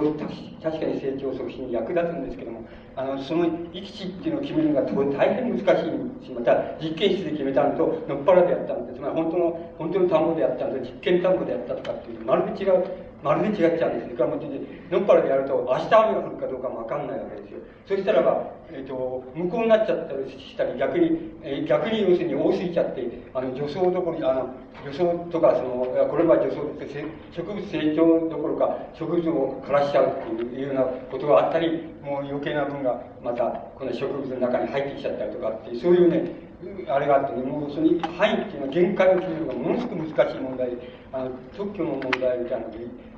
非常によく頻繁に起こっている、あの特許出願の頻繁に起こっている問題っていうのは、こういうものだっていうふうなことがよくわかります。だから、これもやっぱりエコロジストが言うのは最もなんだって、あのこのこの除草剤のこの範囲を決めるのどれだけ使うかって範囲を決めるのはものすごく難しいと思い思います。それから、まあ、あの、ものによっては大変面倒くさい問題ががたくさん起こってくると思います。だから、こういうことがあるから、あるけれども、この、ただ労働時間短縮っていう、観点から見たときには、この通り、あの30時間であったものが、6、7時間でできるっていうふうに、労働時間が短縮されています。だから、収穫の問題ですけど、バインダーみたいなのを使って、その、そういうものの普及のために、収穫、これで50時間ぐらいかかっていたものが、現在では10時間ぐらいでできる。ゆえに短縮されている。で、その他の作業でも、その他、それ以外の作業でも、三十何時間のものが二十何時間に減っていると。計で、合計で言いますと、あの、なんて言いますか、昭和、昭和40年では、の141時間くらいかかっていたのが、現在では55時間でできるっていうぐらい、労働時間が機械化によって短縮されている、短縮されるっていうデータが、あの、掲げてあります。それで、えっと、え、労働時間の短縮ということは言い換えれば、労働の生産性上昇ということを意味しますね。だから、そういうことになっています。だけれども、今申し上げました通り、この除草剤なんか使った場合の、そういう公害問題というものがありますし、またこんなことは皆さんの方がよくご存知でしょうけど、つまり柄に合わない、その、トラクターとかコンバインダーっていうのを使ったら、なんか持て余しちゃうみたいなことっていうのもあり得るんだと思います。それは皆さんの方が切実にご存知で、僕の方はあんまり切実に知ってないわけだから、適正、まあ、適正基地っていうのは必ず個々の地域とか、個々の農業のやり方であるはずだから、それはもう皆さんの方がもう具体的なイメージで考えられるべき問題のように思います。それは僕らの力の及ばないところだと思います。それから、これもまた僕らの力の及ばないところですけれども、白書が、あの、これを記載しておりますので、その、僕がそれを、あの、ピックアップして、あの、申し上げてみるわけですけども、あの、農業の新技術っていうのはどういうふうなふうになされているかっていうと、僕はこれはまるで、本当はまるで全然わかりません。僕に。何を意味するかっていう、つまり外側からしかわかりません。あの、えー、第一はその、大書き、大書きっていうのは大体何だかそれがわかりません。で、大火、大書き後も水源の土中にその、直接種まきをする。で、水筒淡水土壌直まきっていうんだそう、そういうのが行われている。これは、あの地域によって行われ、どのくらい行われているかっていうデータもあります。これは僕はノートにもありますけど、データももちろん出ております。で、こういうことがやられていて、これは多分、えっ、と、まあ、有効だからやられているんでしょうから、えー、しようと思います。それから、もう一つ、第二にその田植え作業と同時に、あの、肥料を土中に施すっていう、水筒測定施施っていうのが、施施っていうのがあるそうです。で、これもやられてる地域、えどのくらい、地域によってどのくらいやられているかっていうデータはもちろんあります。あの、全国的にあります。それもあります。だからこれも、あの、これ新農法なんだそうです。農業技術なんです。で、これは新農法っていう場合には、あの、大体農業の労働生産性を高めるっていう意味合いを持つのが大部分だと思います。つまり、要するに、あの、えー、少ない時間でその、えー、安く、あの、作物を、安くていい作物を取るっていうことの問題だと思います。第三に、あの組織培養によるウイルスフリー内を増殖する技術だっていう。これも使っている、え、どのくらいの地域で、どの、どの地域ではどのくらい使っていけっていうようなデータが出ております。で、皆さんの方でもし、あの、えっ、ー、と、それはどういうことなんだよっていう、えー、あの、ことは皆さんの方が説明、えー、されるわけでしょうけども、僕は外側からしかわかりませんから、こう先に降参しておきますもん、これは。それから、有用な名詞からの多数の受精卵を、この、他の名詞に移植するっていう、あの、受精卵移植技術のが発達によって、まあ、あの、これも、あの、いく種のその、あの、えー、つまりいい、あの、牛、いい牛がたくさん取れるようになってる。これも、えー、やられてるところがどこかっていうのは、どこでどのくらいやられてるかっていうのをデータもちゃんと本当はあります。それから、あとは要するに機械の、さっき今言いました機械問題で、高性、高性能のその、汎用コンバインみたいなものが、あの、で、出てきて、その、え、ー、と、高精度、高速の多領域が実用化してきたっていうことが、あの、白書の中で、あの、言われています。これらは、え、ー、と、いずれも僕らの一番ダメなとこ、あの、つまり、本当は外側から言ってるだけで、本当はこんなことしか言えないんだったらば、こんな外側からしか言えないんだったら、大体この全体に農業問題っていうのは、やるべきじゃないんだって、言うべきじゃないんだっていう問題なんですけど、だと思うんです。だけども、しかしこれはまあ、今日はここは研究会だとか、そのね、まあ、読書会だっていうか、その読書報告会だっていうぐらいの、その俺が白書を読んで報告しているようなものだっていうふうにお考えくださってます。そこは勘弁していただきたいわけなんですけども、あのそういう問題があるので、これは皆さんの方が、あの、よくご存知の問題だっていうふうに思います。それから、あの、農、次に申し上げ、えー取り上げましたのは、農業の人口と個数の変化。それは先ほどもちょっと申し上げましたけれども、えっ、ー、と、これはあの、なんて言いますか、うんあの本当はこれあのもっと前の年からずっとこのデータは上げてあるんですけども、ここではあの前に先にも申し上げましたから、61年1月現在の、あの、を申し上げますと、その、えー、全農家を、全農家を、単位1000個個数で4331だとしまして、それは全農家ですから、全、えー、構成比100%、それを100としますと、一種兼業が、えー、660でその15.2%だと。二種兼業、えー、つまり、えー、働いてもいるし、うちで農家もやってるっていう、サラリーマンでもあるみたいな、そういう農家が69.9%だ。それから専業農家は14.8%だっていうあのデータが出ております。そして51年から61年の減少年率ですけども年にどれだけあの減少していっているかっていうと、それは大体1%から1.6%ぐらいずつ減少していっています。それは先ほど最初に申し上げましたから、それでデータで大体よろしいんじゃないかというふうにあの思います。で、あの、今度は逆にこの、えっ、ー、と、第二種、第二種兼業が大体半分以上も占めていて、専業、専業農家がこの、この15、6、4、5%ぐらいしかないっていうのに、その、まあ、なんていう、その助成金を、なんて、あれしたりするのはけしからんじゃないかっていうのは、竹村さんがの、の、その主張の非常に大きな柱になっているように思います。それはこういうところで、その主張が起こってくるわけだっていうふうに思います。で、えー、だから、えー、竹村さんはその、まあ、例えばドイツならドイツだったらば、そういうふうな場合には、要するに専業農家が大部分を占めるように、その農家のその育成をやりながら、やりながらその、なんて言いますか、農業の新しい時代っていうのをその、に変えようっていう場合に、そういうようなやり方をしてるって言ってるんです。日本の、日本の農政っていうのはダメだから、要するに、大体この、兼業農家、しかも西兼業農家の方が大部分を占めちゃってるっていう、そういう状態になっているいるのに、まだその助成金がどうだとか言って、その農産物価格がどうだとか、食食食感法でそのがまだ通用しているっていうようなことをやってるこれは大体農政の失敗なんだっていうようなことが、あの竹村さんの、えー、論議の中の割に大きな柱になっていると思います。これはこの種のデータを元にしているというふうに思います。農家の就業人口ですけれども、これは、えっ、ー、と、えー、あの、実数で、あの、えー、57年で483万、えー、それで、えー、ずっとこう、大体減ってきております。であのこれも先ほどのあのグラフで申し上げたと思うんですけども、それのただデータを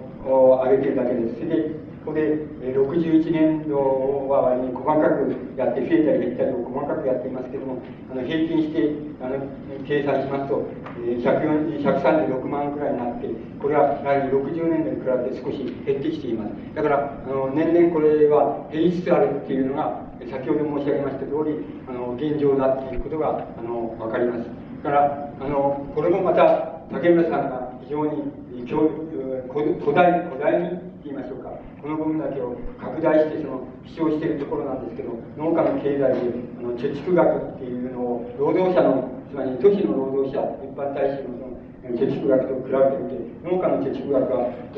例えば、えっと、1557万えー、準貯蓄でもって1351万とすると、労働者の方は442万だ。つまり、えー、労働者よりも、要するに、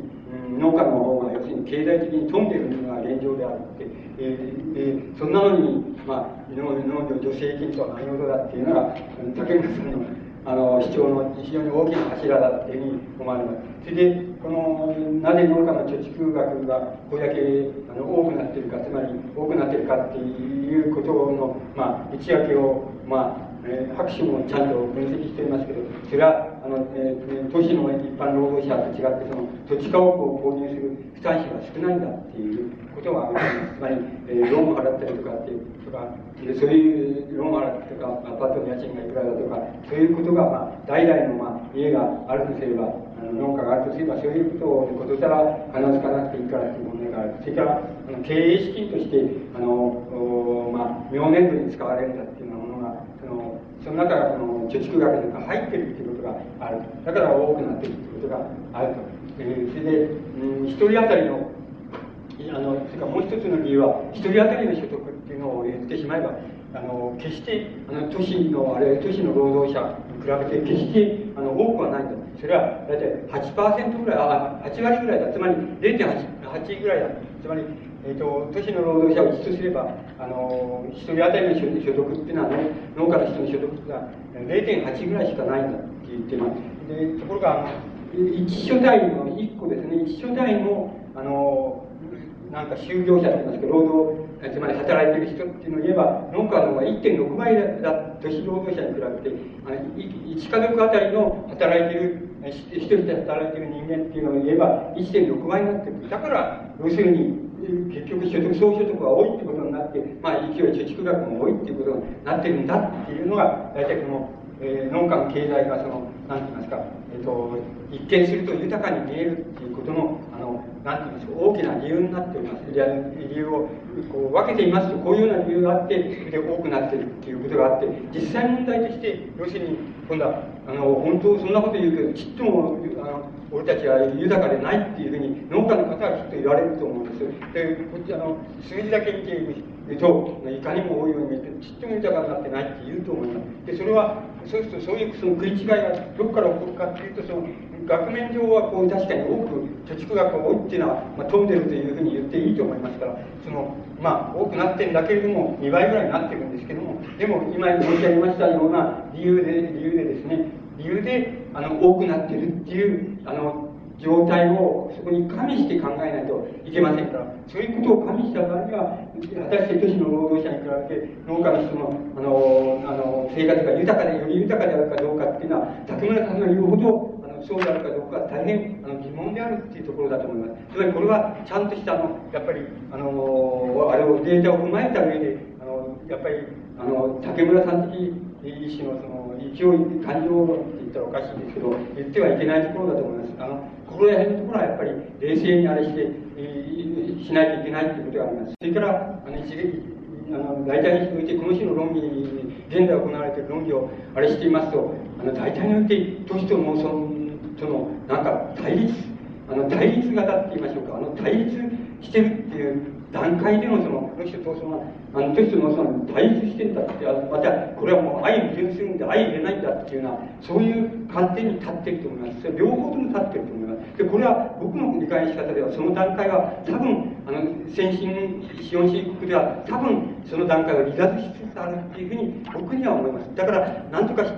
限り、あの、妥協するんじゃなくて、妥協するんじゃなくて、第三の観点っていうようなものがどこにあるかっていうことをあの探求すべき段階に達しているっていうのが僕らのこういわば僕らが非常に極端なところで考えている考え方からすれば大体そういうふうになっているっていうふうに思っています。だけどこの種の論理はあのあれです、竹村さんにしても、もう、都市、都市サラリーマンの方が数は多いんだし、それから所得は大体、えー、あの豊かでなくなってくる。住宅が少なくなって、住宅なんでは苦しんでいる。そんそういう状況なので、これを是正しないのはおかしいじゃないかっていう。で、これはどうしてなのか理由は農家が飛んでてそれで変な助成金もたくさんもらってて本当に実態を見たらそうじゃないのにそういうのもらってたりするからつまり農家が悪いから農業が悪いから要するにこうなってんだってこれを要するに、えー、あの打破してしまえばいいんだって農政によって打破してしまえばいいんだっていうのは、まあ、竹村さんの論議だというふうに思いますけどそういう論議っていずれにせよあの都市農村対立型の論議なわけです。この種の対立対立型の論理っていうのはあの言ってみればあの論理にならない論理なんです。つまりどこからなされてもそうです。あのエコロジストの方がつまり農村の方からあの何を言ってんだっていうふうに言われても僕は同じだと思います。あの都市のあのその対立型の論議っていうのはどうしてだダメかっていうとあの歴史の必然がだんだんあのだんだんその対立型っていうもののあの何て言いますか限界っていうようなものをあの示しつつあるっていうこと。あの歴史の必然が示しつつある文明の必然が示しつつあるっていうことがあるのでだから放っておけば言ってみれば放っておけば僕の理解の仕方ではただ放っておけば僕は竹村さん方の論議はあの論議が多分放っておけば勝利すると思いますね。これは自民党の政府だから勝利するんだって共産党の政府になったら勝利しないってことはないと思います文明史の必然によって竹村さんの論議型の論議の方が、だんだんだんほっとけば、だんだんそうなっていくというふうに僕は思っています。それが、あの、いわば文明の必然、文明史の必然っていうようなものっていうもの、文明史の推理的必然っていうようなものが、あの、一つ、あの、感情に入れなければいけないっていう問題が入ってくる。つまり、あの、現在のその一見軽薄な素人論議の対立みたいなものの中、あるいはヘントコリンの政治運動家のたいなもののこう入り合ったそういうあの論議のヘントコリンさっていうものの根底の中には根底のどっかにはいくらかの部分の中にはあの文明史の必然っていうようなものがちゃんと入ってるっていうことそのことを加味しなければ論議にはならんだっていうことをそれだから都市の都市がするためには農村をぶち壊せっていう農村を保持するためには都市の野郎の応募をぶち壊せってこの種の論議っていうのは多分あの終焉に向かいつつあるっていうふうに僕は思っています。それはあの現にそういうふうに起こりつつあるとなりつつあるというふうには言いませんけれどつまりそういう兆候が見えているっていうふうに思いますしまたあの一番この何て言いますか選択的なところであの想像力を働かせればそういうふうになっていくっていう必然を誰も止めることができないと思います。つまりこれ僕はマルクスの人ですからつまりマルクスはつまり経済史っていうものは経済あの経済史っていうのは自然史の延長なんだ。だから自然史の延長である限りの経済費っていうのはこれは人為的に動かせるっていうことはないんだっていうことを言ってます。そしてたかだか動かせるのはそれを遅くするか早くするかっていうそういうだけのことが人為的にできるだけであのあのつまり自然史のいわば自然史の流れとしての経済史っていうものはそれは自然史の延長なんだからこれはなるようにしかならんっていうんじゃなくて必然的にしか推移しないもんだ。でこれを遅くするか早くするかっていう問題だけが人為的な問題つまり政策の問題であったりやり方の問題でだったりというのはそういうことだっていうのがマルクスの基本的な観点ですから僕らあのそれはかなり正しいというふうに思っております。概算しておよそのところ正しいその考え方は正しいと思っていますからあの都市農村があので都市農村がもう対対立ギリギリで都市が発生しそして農村との対立がギリギリになっていってあの、えー、都市がその農村のなんか人口を吸収してその産業革命でそのそれっていうわけで産業を拡大していってあらゆる弊害が現れたっていう時期があのありましてその時があのマルクスの理論的な基礎になったわけですけども理論的な現状の基礎になったわけですけどもしかしそれにかかわらずマルクスがあの経済史っていうものがあの自然史の延長だっていうことそしてそれはあの人為的に動かせるのはそれを遅くするかせいぜい早くするかっていう問題なんだつまりその問題が革命の問題なんだっていうふうにマルクスは言っています。そしてあのこれは政治的な、あの、政治、マルクスはその、いわゆる、なんて言います構造科学論者ではないですから、マルクスは政治革命論優先論者だったですから、つまり政治革命としては一挙に、あの、支配、支配的な、あの、階級というのは一挙に打倒して、それで、労働者は権力を握って、それからさまざまな施策をやらやらなきゃダメなんだっていうふうに言っていますけど、一挙に、一挙に変えられるのは、政治とか革命だったら政治を一挙に変えるっていうことでしょう。それから、あの、徐々に変えるってこともあるでしょうけど、徐々にあれ一挙に変えられるのは、政治とか制度とか、そういう、僕の言葉で言えば共同幻想なんですけど、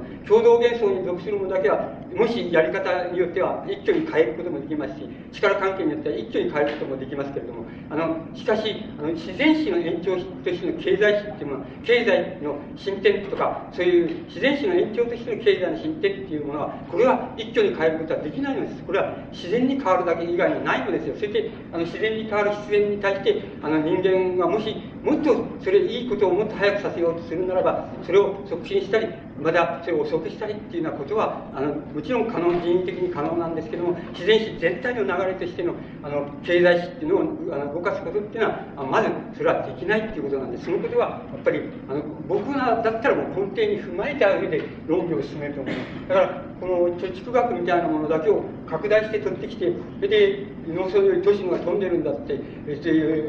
飛んでるんだそれにもかかわらず都市のあの一般大衆一般労働者ってのはこういう苦しんでるんだとか住宅で苦しんでるし、えー、税金が取られるだけだってこうっていうふうに竹村さんが非常に丹念に挙げておりますけどもそういう論理っていうのはあの一見するといいようなんだけれどもあの僕はやっぱりあのなんかそういうどう言ったらいいんでしょうね。つまり古いタイプのって言いますか古いタイプの論議であるような気がして気がします。もし時間があったら後でそういう問題もちょっと触れたいっていうふうに思います。であのそこういう問題があの農家の経済問題の中で割合に考えなきゃならないっていう問題だというふうに僕自身は思い思っております次にあのこれは現に起こりつつあるってこれ1、2年特に顕著に起こりつつある現に起こりつある円高の問題が農業へどういう影響を及ぼしているだろうかっていうのをこうピックアップしてあの列挙してみたということなんです。で、こんなことは、えっと、よく誰でも考えられる常識的なことでって言えばもうそういうことなんで、特に別に大変なこともなければ何もないんです。誰でも考えることなんですけど、えっと、例えば輸入、輸入、円高の場合のがが輸入に対して影響を与えるいうのは、例えば輸入原材料っていうの価格が、あの、低、まあ、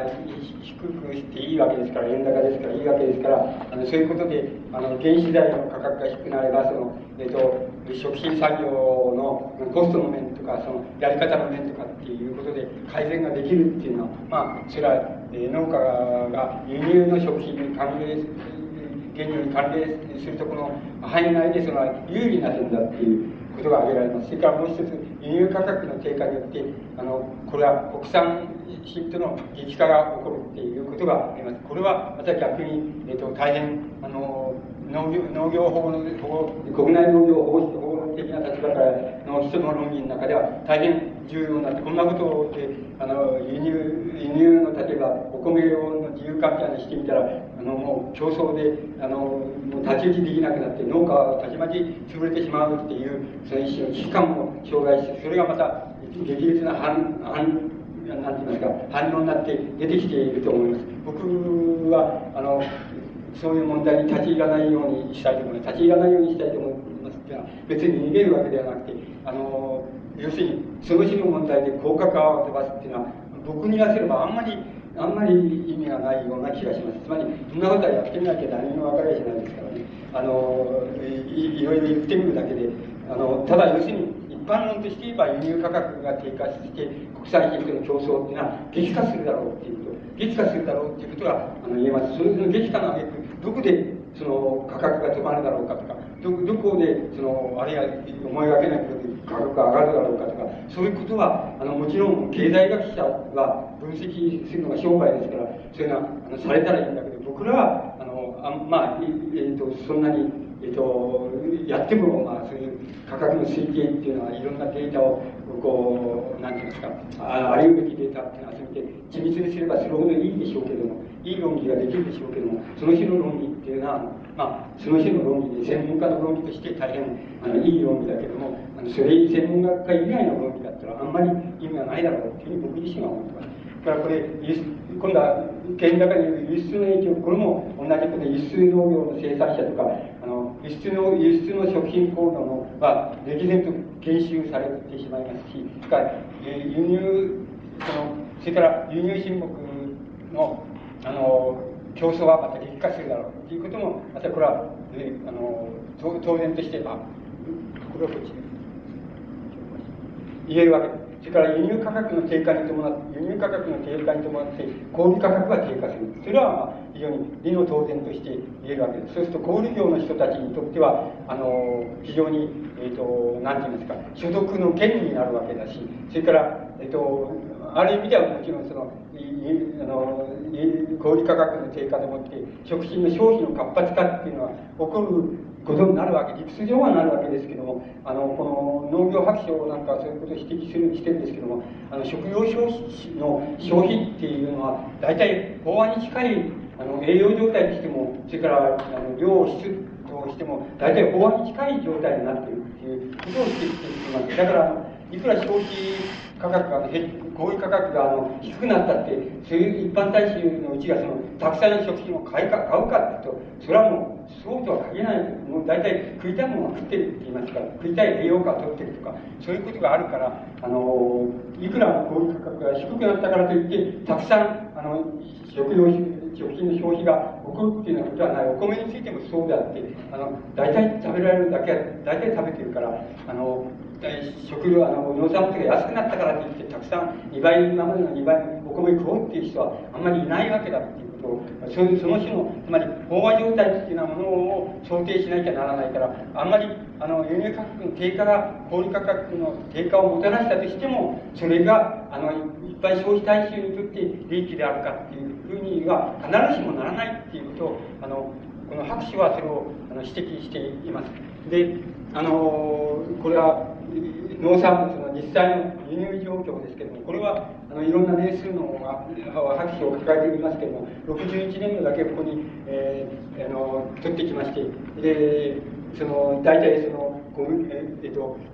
うん数量から言いまして、55年度を100としますと、総合で125、輸入が増えているということですね。100に対して125です。小麦小麦が98ぐらい、それから多いのは要するに、55年度から多くなっているのはこのトウモロコシ、それから大豆、それから果汁ですね。これは、とか肉類っていうのは162って倍倍近く増えているというこというように言っています。それから減っているのもないことはないので、あの輸入が減っているのはあの大豆が減っているって言います。えこの三角がついているのは減っている印で、その1.9%減っている。それからこの粗糖っていうのは、粗糖、砂糖のなんて言いますか、あの、蘇生段階の砂糖っていうことでしょうけれども、これも5.4%減ってるっていう、55年度を100とすれば減ってるっていうふうに言っています。えしかし、おおよそにおいて大体、あの、輸入は増えつつあるっていうことが言えます。それから逆にこの輸出もちょっと61年度のあれしてきましたけども、輸出は外して全体として減ってるという、えー、1%減ってると。で、あの、内訳で言いますと、即席ラーメンが、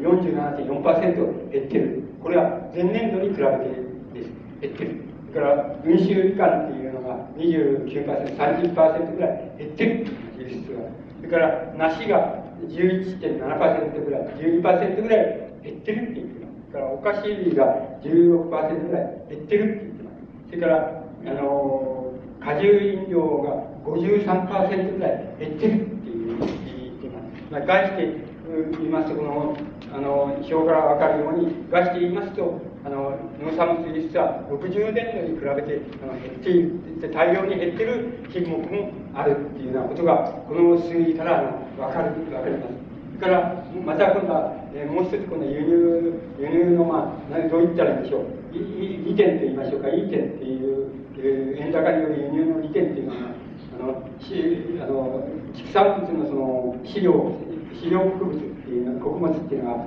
国際価格が低下したためにその畜産農家の生産っていうコストが安くなって生産が増えたっていうことが言えるそれから原油が安くなり光熱費とか動力の価格が低下している。資材も、輸入資材がの価格が低下しているために、それが経営に対して、あの畜産経営に対して有利に働いている部分が、部分があるというようなことも指摘しています。それから輸出の問題ですけれども、輸出の品目が、あの、えっ、ー、と、えー、所得のその低下をもたらすということが一つ、この言える輸出品目がその所得の低下、輸出しているところの産業、その食品品目はみんな所得が低下しているということは一般的に言えんの。で、そういう例も、あの、拍手を挙げています。例えば、あの、茨城県のその夏季休校の輸出が全面中止になったっていう例がある。それから、梨の梨の輸出量は増加していたけども、円高でそのそれが調査されちゃって、えー、あんまりいいことない、何もないっていうふうに鳥取県ではそういうことになっているっていうところがあるっていうことを言っています。それからもう一つ、中陸休校の輸出が減少して、まあ、いることは非常に問題になっている、富山県に問題になっているっていう例があるっていうことをあの言っております。あの、各所は指摘しています。がもう一つの問題は、じゃあ、あの、輸出、所得、輸出品品目の食料に関係してる、あるいは、えー、工作に関係し、あの、農産物に関係してるところの所得が低下して苦しくなる、あるいはやめるっていうようなことが起こって、そういう、そうした場合に、その、うん、その転職とか、あの、失業とか、あの、それから、再農業っていうのが、あの、多くなるっていうことがあるわけです。転職の例もありますありますし、それから失業の例っていうのは、例えば、あの他の円高で他の産業はやっぱり、あの圧迫してきますと、その出稼ぎの求人なんていうのは少なくなりますから、勢い必要が多くなるっていうことがあります。もう一つは、先ほど前におっしゃられた方が、言われた方も言っておられましたけれども、えっと、定年退職になったり、それから、あの、都市の、なんていうんですか、工場とか製造業が倒産したために、あの、郷里へ帰って、とか、その他のあれ工作地を求めて自分が農業をやるとか、また再再再機能すると言いましょうか。そういう風の芸術があるわけで、芸術だって、あの地域、そういう面で言うと、あの地域のえー、他のつまり工場とか、そういう製造業のその、なんか不況状態の、受け皿として農村がなっているっていう面が、あの、面もその拡大している地域があるっていうことを、あの、えー、博士は指摘しています。これは円高輸出があの関連した、その非常に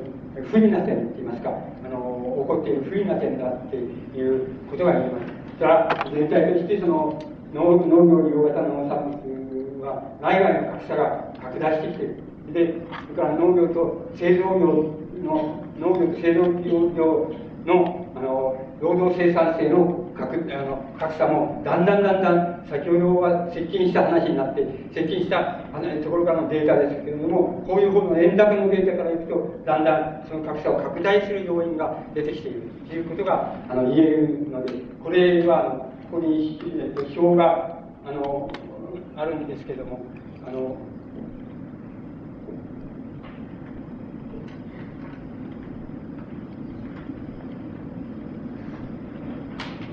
例えばあの、これ、えー、これは生産者価格の推移っていうのは、この下の方であんまり上がっていかない、これがあ日本の政府の買い入れ価格です。こちらがあのアメリカのお目標価格です。そうしますと、これが大体1986年だから61年度ぐらいの例で、あのこれだけの格差になってきまして、格差は次第に格差あの大きくなっているっていう、えー、ことの、まあ、グラフ的なあの例になっています。今まで申し上げましたようなことが、あの大体現在、あの日本の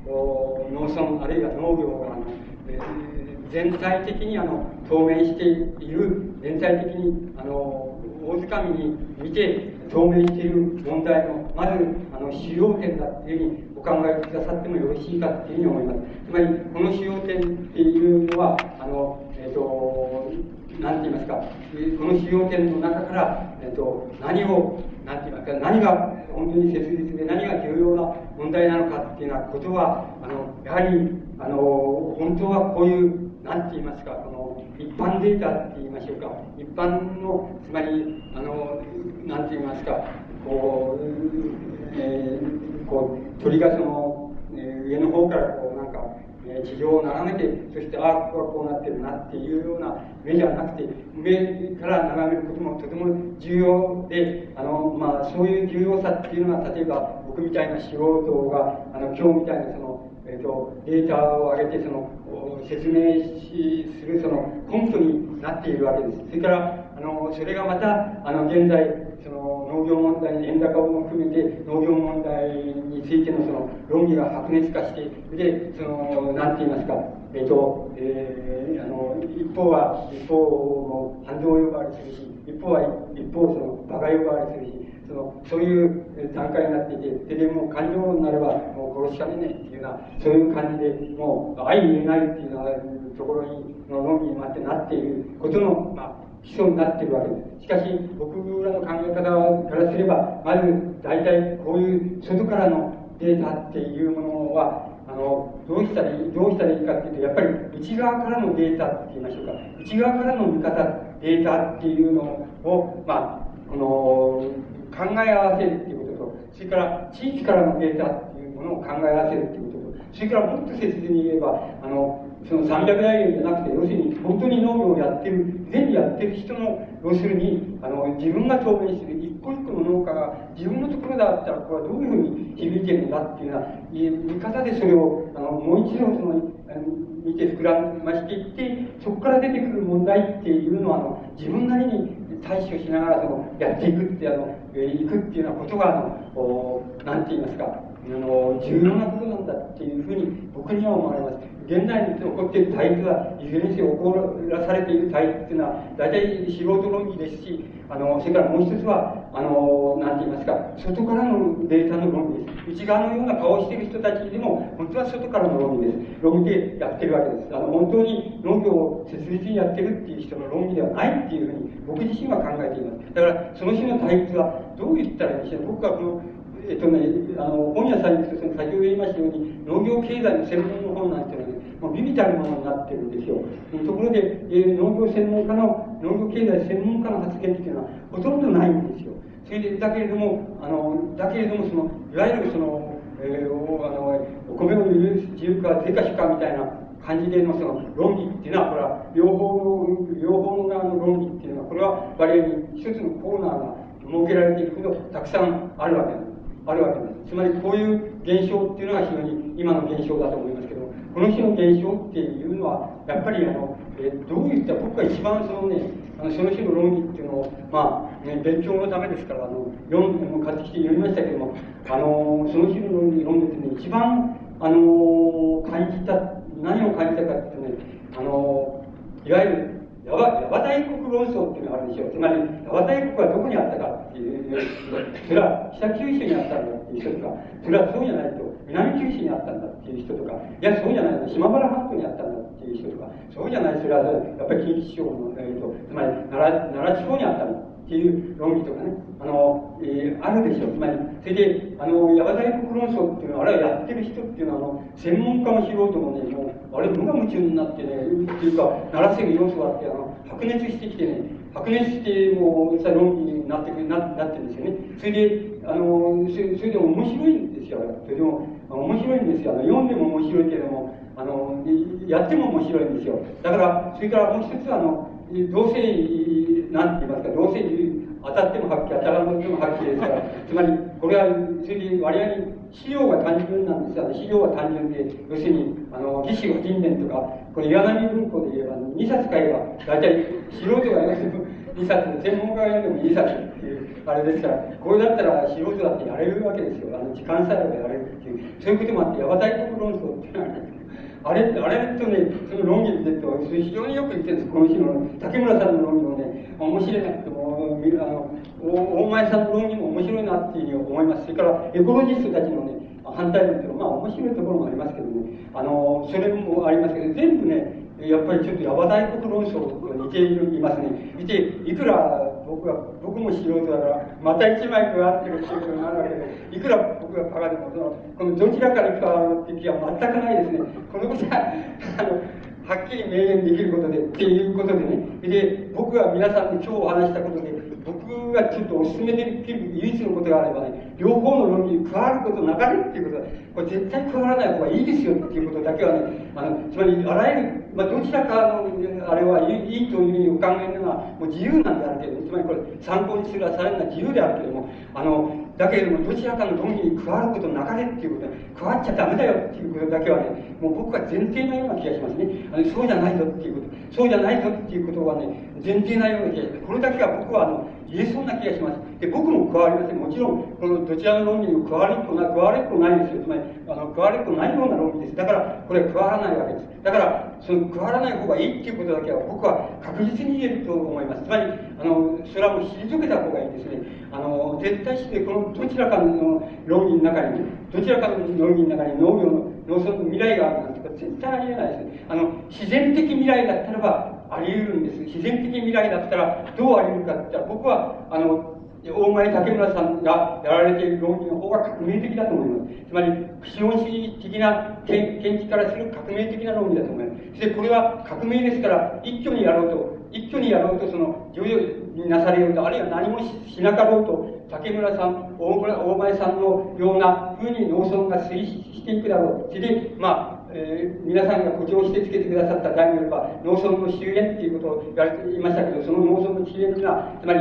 天然、天然自然農村っていうことに、えー、まあ、言うことになりますけども、天然自然農村の終焉っていうことに、を、えー、なんていうか、究極へ無限大の点としてそこに修練していくだろうっていうことは、あの、現在の農業人口、農業構造、それから、えっ、ー、と、なんて言いますか、えっ、ー、と、そういうものの現象の推移っていうものと、それから、これは竹村さんの指摘の例と、それから、に、あの、利点を認める面があるわけですけれども、つまり、えっ、ー、と、都市、えー、都市、あの、一般大衆と農村との、つまり、えー、土地問題についての考え方の違いとか、それから土地所有問題の違いとか、それに基づく収入の違いとか、不合意とか、そういう問題を、も加味、そういう問題も含まれて、しかし、ごちゃごちゃして、あれしてるわけですけども、あの、自然にほっとけばどうなっていくかって、やっぱり僕は農村人口は減り、農業が減少していく、あの、農産物が、っていう意味合いは、ここでいうその、なんて言いますか、土地利用型の農業っていうことを意味しますけど、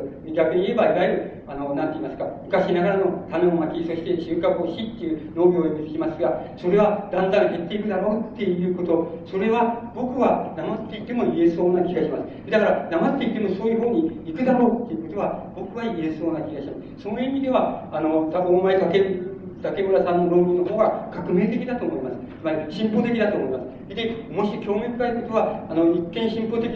だというふうに言われているとか、左翼だっていうふうに言われている人たちが、どっちの方にあの本当は知りませんよ。本音は知りませんけどあの加担している人を見てるとねそういう人たちがあのこっちの農業を守れって言いますかあの農業農村を守れとかあのエコロジカルな農業をやれとかねそういうところに傾いていくっていうことが非常に興味深いことです。つまりそこではあのシンボルがやるこの反動とね反動と都市とが大体逆立してるっていうところはとても興味深いことなんです。なぜそういうになるかっていう問題があるわけ。でなぜあのこの2つを対立して捉えちゃいけないかっていう問題がそこにあるわけなんですけどこの要するになぜかっていうと農村を守るっていう論議の中にはね非常に切実な問題がまた別に含まれているわけです。つまり一種のつまり文明の必然文化の必然科学の必然っていうようなものあるいはそういうものをあの必然がいかようにも止めようがないんだけどもそれにもかかわらずあの理不尽な理不尽理不尽なその絶滅の仕方はしたくないんだとか理不尽なその、えこう交代の仕方はしたくないんだそこにどういうような活路を求めたらいいのかっていうような問題っていうのはものすごく切実な問題だと思うんでもちろん当事者だったらなおさらそうなんです。だからその問題はもう完全に問題としてあるあるんでそれはもう大いに論議されるべきだけども僕のあの考え方では対立の論議ってのは全然ダメだっていうふうに思います。つまり、年寄り野郎はあんなこと言うのむちゃくちゃじゃないかって、とんでもない野郎だとか、農村知らないんだとか、そういうような言い方での、その対立の仕方、論議の仕方っていうのは、あんまり意味はないというふうに思います。どうしてかって言いますと、あの、えあのそれをまあ少し、えー、時間もあれしますけれども、えー、それじゃえー、具体的に細かい、少し細かく入って、じゃあ、大前竹村さんの農政改革論とか農業改革論っていうのはどういうふうになってるかっていうのを申し上げてみましょうか。あの、ここを見ますと、大体、竹村さんのあれを主体にしていますと、東京、大阪、あの名古屋三大都市のその周辺の農地は農地として認めないっていう、あの、その政治革命をやれって言ってるわけです。農政をやれって言ってるわけです。つまり、これは一種の農政、農政といえば農政だし、そういう言葉、左翼用語を使えば農業革命です。革命になります。つまり、あの、都市周辺の農地、あの、農地は農地として認めない。こう周辺というのは都市内部っていうのも含まれていますけども、その、えー、認めないと。えー、それで、あの、その、認めないっていう、そういう、あの、なんて言いますか、農政改革をやれって言ってます。それは、あの、なん農政改革って言っても農業革命って言っても同じことです。つまり、言ってることは同じことです。つまり、それは農業革命の一つの項目としてそれをやれって言ってるわけです。あの、理由は、竹村さんはいろんなことを挙げています。それは、いわゆる、この、都市周辺の三大都市周辺の農地っていうのは有観地になってるんです有観地になってて、それは、あの、大兼業農家っていう、つまり、本来の先住農家や内地は大部分持っていて、で、その土地は有観地になっていて、そこに例えば柿一本植えとけば、あの、税金はそのタクシー並みの税金じゃなくて、要するに農地並みの税金、あの、税金払えばいいっていうことになってるから、その損だ、損だもんだから、だいたい柿一本か二本植えといて、柿一本か二本植えといて、都市の中にそういう農地はたくさんあるって言ってるから、そういうのは、だってけしからん、しかもそれは専業農家がやむを得ず食うためにあれしてるならともかく、そうじゃないと、第二種農家がそれを大体はやってるんだっていう、こんなバカなことはないっていうのは、いう論議があります。それからもう一つ、竹村さんの論議に、その、付随していくわけですけど、その、えっと、まあ、農業の大大集約化っていうと、それから、あの、助成金制度としての農業、助成金制度なしの農業を育成しろって言ってるわけで、竹村さんがその助成金はダメだっていうふうに言ってるのは、要するに、助成金、助成金って言うけども、専業農家の、つまり 14. 点何パーセントの専業農家に行く分より、この二種農家みたいなサラリーマンと農業を兼業してるとか、そういう、その、他に収入があるとか、そういう農家に、その、やっぱり、あの、農業に特有のその、育成助成金制度っていうのが、今でも通用してる。だからこんなバカなことはないっていうことを、で、からこんなのは是正したいって言ってるわけだから、そういうのなく、なくするし、なくて成り立つような農業の育成をしろっていうことと、それからの大規模に集約、農業集約化をやれって、この、この大規模集約化っていうのは、その農村の内部から、内部から地域的に自然にあの合意の上で寄り集まってできたものでない限りは、この集約化は一種の、なんて言いますか、あの、資本主義革命になります。つまり、あの、資本主義、つまり、農業に資本主義を導入しろっていうことと同じことです。つまり、言ってることは同じことです。だから、これは、やっぱり、一種の、その、資本主義による政治革命を意味します。だから、こんなことは、あの、抵抗なしに、あるいは、あの、なんて言いますか、反動なしにこれができるっていうふうに考えるのは間違いなんだって。甘いんであって、竹村さんはすぐできるようなことを言うけれども、こんなことはそんなに簡単にはできないことなんです。つまり革命なんですよ。本当は革命なんです。だから、もう反動も起こるし、もう大変だ。これはこんなことやるのは大変なことなんだ。だけども、まあ、そういう主張があります。それから、あの、農業への企業進出を認めようっていうのは、これ大規模集約化と同じ、いわゆる資本主義的な革命っていうのをどうにもしちゃい、そして農業の生産性を高めてしまえと。それで、いわば、あの、対外、こう、競争力っていうのをもうつけるようにしろっていうふうなことを、あの、あの、こう、あの、竹村さん、それで大前さんもほぼ同じ考え方ですけども、あの、そういうふうにあの言ってます。大前さんの考え方は、まあ、今の竹村さんの言い方とはちょっと違うんですけど、言ってることは同じことです。で、大前さんの考え方は、ニュアンスが違うのは、要するに、やっぱり都市周辺の農地っていうのは、あの、なんて言いますか、えっ、ー、と、税金を、税金として農地の税金を認めないっていうだけじゃなくて、要するに、そういうんじゃなくて、あの、あっさり簡単に宅地で、宅地に売ってしまえと。で、ずっと一般大臣の住宅なのは、若干程度、あの、なんか、えー、解消するし、だから、あの、若干程度解消するし、それが、そうしたらば、あの、そして、それがまた円、円高に対する内需拡大のこう刺激にもなるわけですし、一挙両得の面もあるから、この都市周辺の農地、有感地っていうのは全部、その宅地化して、つまり宅地として売っちゃえっていうふうに、あの、そういう、あの、いうふうに、あの、大前さんはそういう、あの、論議をしています。それで、あの、それだけでも根本は同じなんで、あの、どうも僕には、出どころは同じような気がしてしょうがないですけどね。で、まあ、なお小さいことも言ってます。あの、えええー、と小さいことって、あの、農地から、農家から言えば重要な問題になるわけですけど、あの、その、円高格差、これは現在の問題ですね。円高格差を、あの、還元するために、その、米と麦と肉の輸入規制だけは取ってしまえっていうふうにきます、言っています。そしてこう、取ってしまうと、あの、日本の米は大体国際価格並みに、米などは国際価格並みに落ちてくるから、あの、落ちてくるから、そこを、そうすると、あの、なんて言いますか、あの、あと、あの、都市の一般大衆の、えー、まあ、食費っていうのは、えー、その、えー、食費の占める、所得の中で占める食費の、えー、量っていうのは減ってきて、えー、助かるということですから、助成金を配布すれば、あの、税金分が、大体、税金分が浮いてくるんで、大体、助成金と税金分、両方、両方を動かせば10兆円ぐらい浮いてくるって。1兆円の、え金っていうのは、要するに、東京の、えに住んでる、東京って言いますか、その大都市に住んでるサラリーマンの税金、税金を全然払わなくていいっていうのと同じぐらいの額がある方であるっていうから、減税を実施しろ、減税を実施しなきゃダメだっていうふうに言っています。それから、えっと、もう一つは、農協は解体しろっていうふうに言ってます。農協はあるから、要するに農産物は高くなるんだっていうふうに、えー、つまり何何かというと農、農家がなんか、その、栽培した、収穫したものを、あの作った製品を、食品を売るっていう場合、どうしても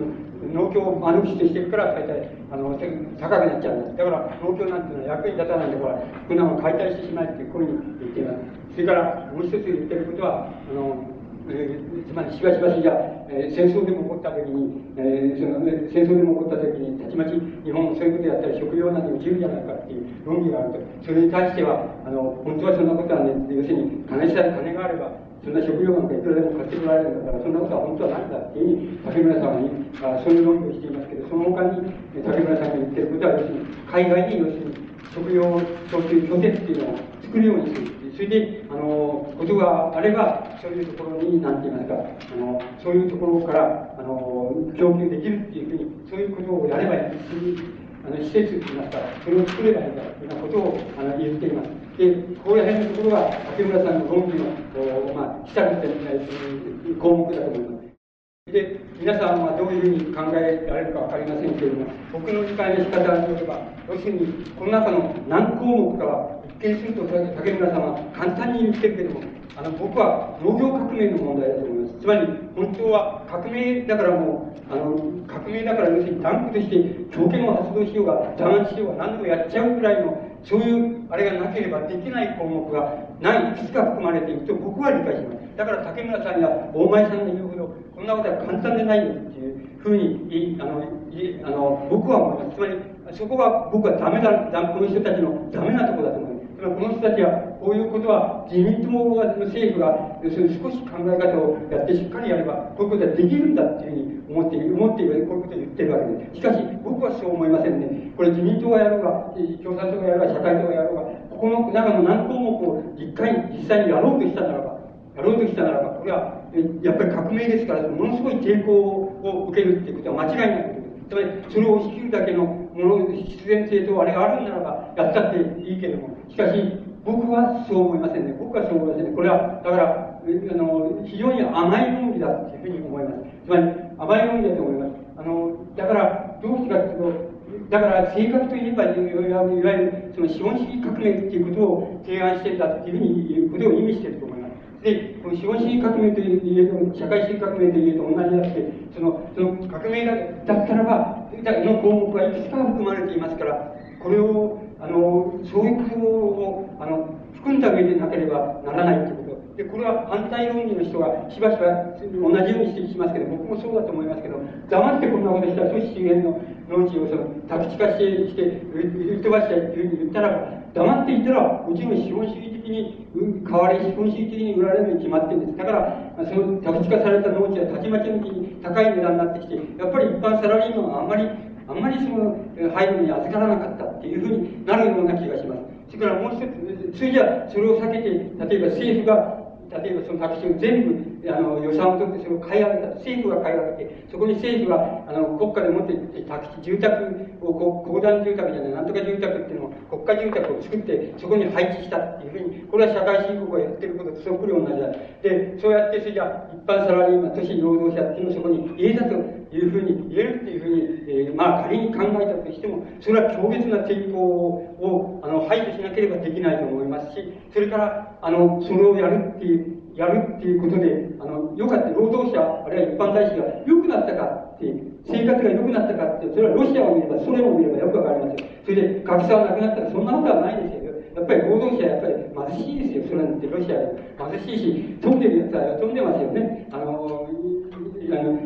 国家官僚が飛んでいますよ。だから、ちゃんとそういうふうにやったからといってさ、別に革命に値するほどの革命かっていうことがなってくると、だってそんな大したことはないですよっていうことになるんです。だから、まあいいですけどね、大したことなくても何でもいいけど、やるならやるでもいいけど、ただ、その場合に、要するに、黙っておけば、その反対の人たちが言って、反対の人が言う通りで、あの、たちまち資本家が先に買っちゃって、それで、高い金で、その、その宅地を売るに決まってるわけですよ、宅地して。そしたら、一般サラリーマンはやっぱり住めなかったって、やっぱり金のある方のサラリーマンから住んで、そうじゃないサラリーマン住めなくなったっていうなるわけし、それをやめて、国家がその買い上げ、宅地を買い上げて、それでそこに道を作ってそこに入れるようにしたらば、したら、まあ、箱箱の中、えー、箱の中にたくさん労働者を詰め込んだようなあの公団住宅じゃないその国家住宅ができ国営住宅ができてそれまあいいそれをいいって言うんだっていうそれで労働者ねあれが良くなったって言うんならそれはいいでしょうけど、まあ、僕はそういうのはいいなって良くなったっていうふうに思わないですねだからあの、まあ良くなったとしても大した問題じゃねっていうその自由決の革命やってやるまでやってまでやるべき問題かってそんなもんでもねえような気がしますから。あのそういうふうに思います。その程度のことだと思いますでもやっぱり革命を含んでいるっていうことが大切なことだと思いますでこのそれはこの人たちはそれを含んあのこの人たちはそういうことが分かってないんですよ。つまり簡単に考えてるんですよこんなことつまりあの、要するに、農村だって都市だって同じだけどね、あの、私有してるものっていうものね、お前これ取っちゃいっていうふうに、お前から取っちゃうっていうこととかね、お前これ、金売っちゃいって売りたくもないのに売っちゃいっていうことを強制するってことは、やっぱり革命なんですよ。で、大前さんの論議は、やっぱりそこになっていますけど、つまり日本の革命、農農業革命っていうのは2回過去に行われている。1回は、要するに、あの、明治初年のですね、6年頃の基礎改正っていうのがあるわけですけども、基礎改正によって、つまり農業市場、あの、大体基礎改正っていうの科目っていうのは、一つは、要するに農産物、物農性ですけども、つまり太古からあった効能性ってわけですね。つまりあとアジア的な効能性っていうわけですけども、物能性っていうのをやめて、要するにお金で収めることができるようにするっていうこと。それからもう一つは、要するに農業市場を開いて、農産物を売るっていう、売る市場を開くことができるっていうようにするっていうのは、明治6年間の農基礎改正の、えー、その眼目なわけですけども、その眼目がやっぱり農業のいわゆる近代化っていうのの、その、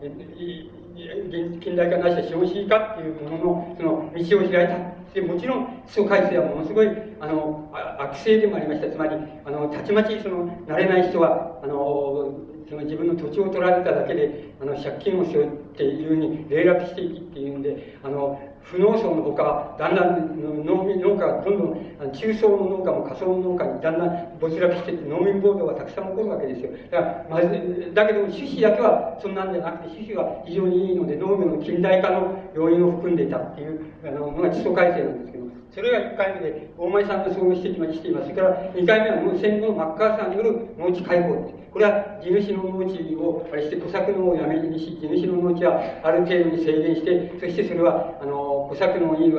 分けるようにして、それで、あの、小作農をなくすっていうこと、それから第第二事務所をなくすっていう、それがマッカーサーのやった第二、第二農業革命、この第二農業革命っていうのも、これはマッカーサーがやったから、あの、やってそれを受け入れただけだから、ほほんとしていますけど、これは日本、日本の、つまり、えー、政府が、例えば、これをあの、うん、自民党政府がやろうと、あの、共産党、社会党政府がやろうと、これを日本の第二次の、つまりマッカーサーの地革命の改革でも、これをあの日本政府が、つまり時の支配者っていうのが、国家がその、やろうとしたら、やっぱり僕は、やっぱり流血のあれまで行くっていうくらいな、やっぱり大変な革命だと思います。それは、あの、占領下に占領軍が一種の、なんか強制力って言いますと、あの、また、こう、圧力をまだ、うん、象徴的な圧力を持っていたからできたっていう面があって、やっぱりこれも相当大変なあの革命だったっていうふうに思います。で、あの、お前さんの言うには第三次農業革命っていうのがあるとすればそれは現在なんだって。それは、その主たるものは何かっていうと、この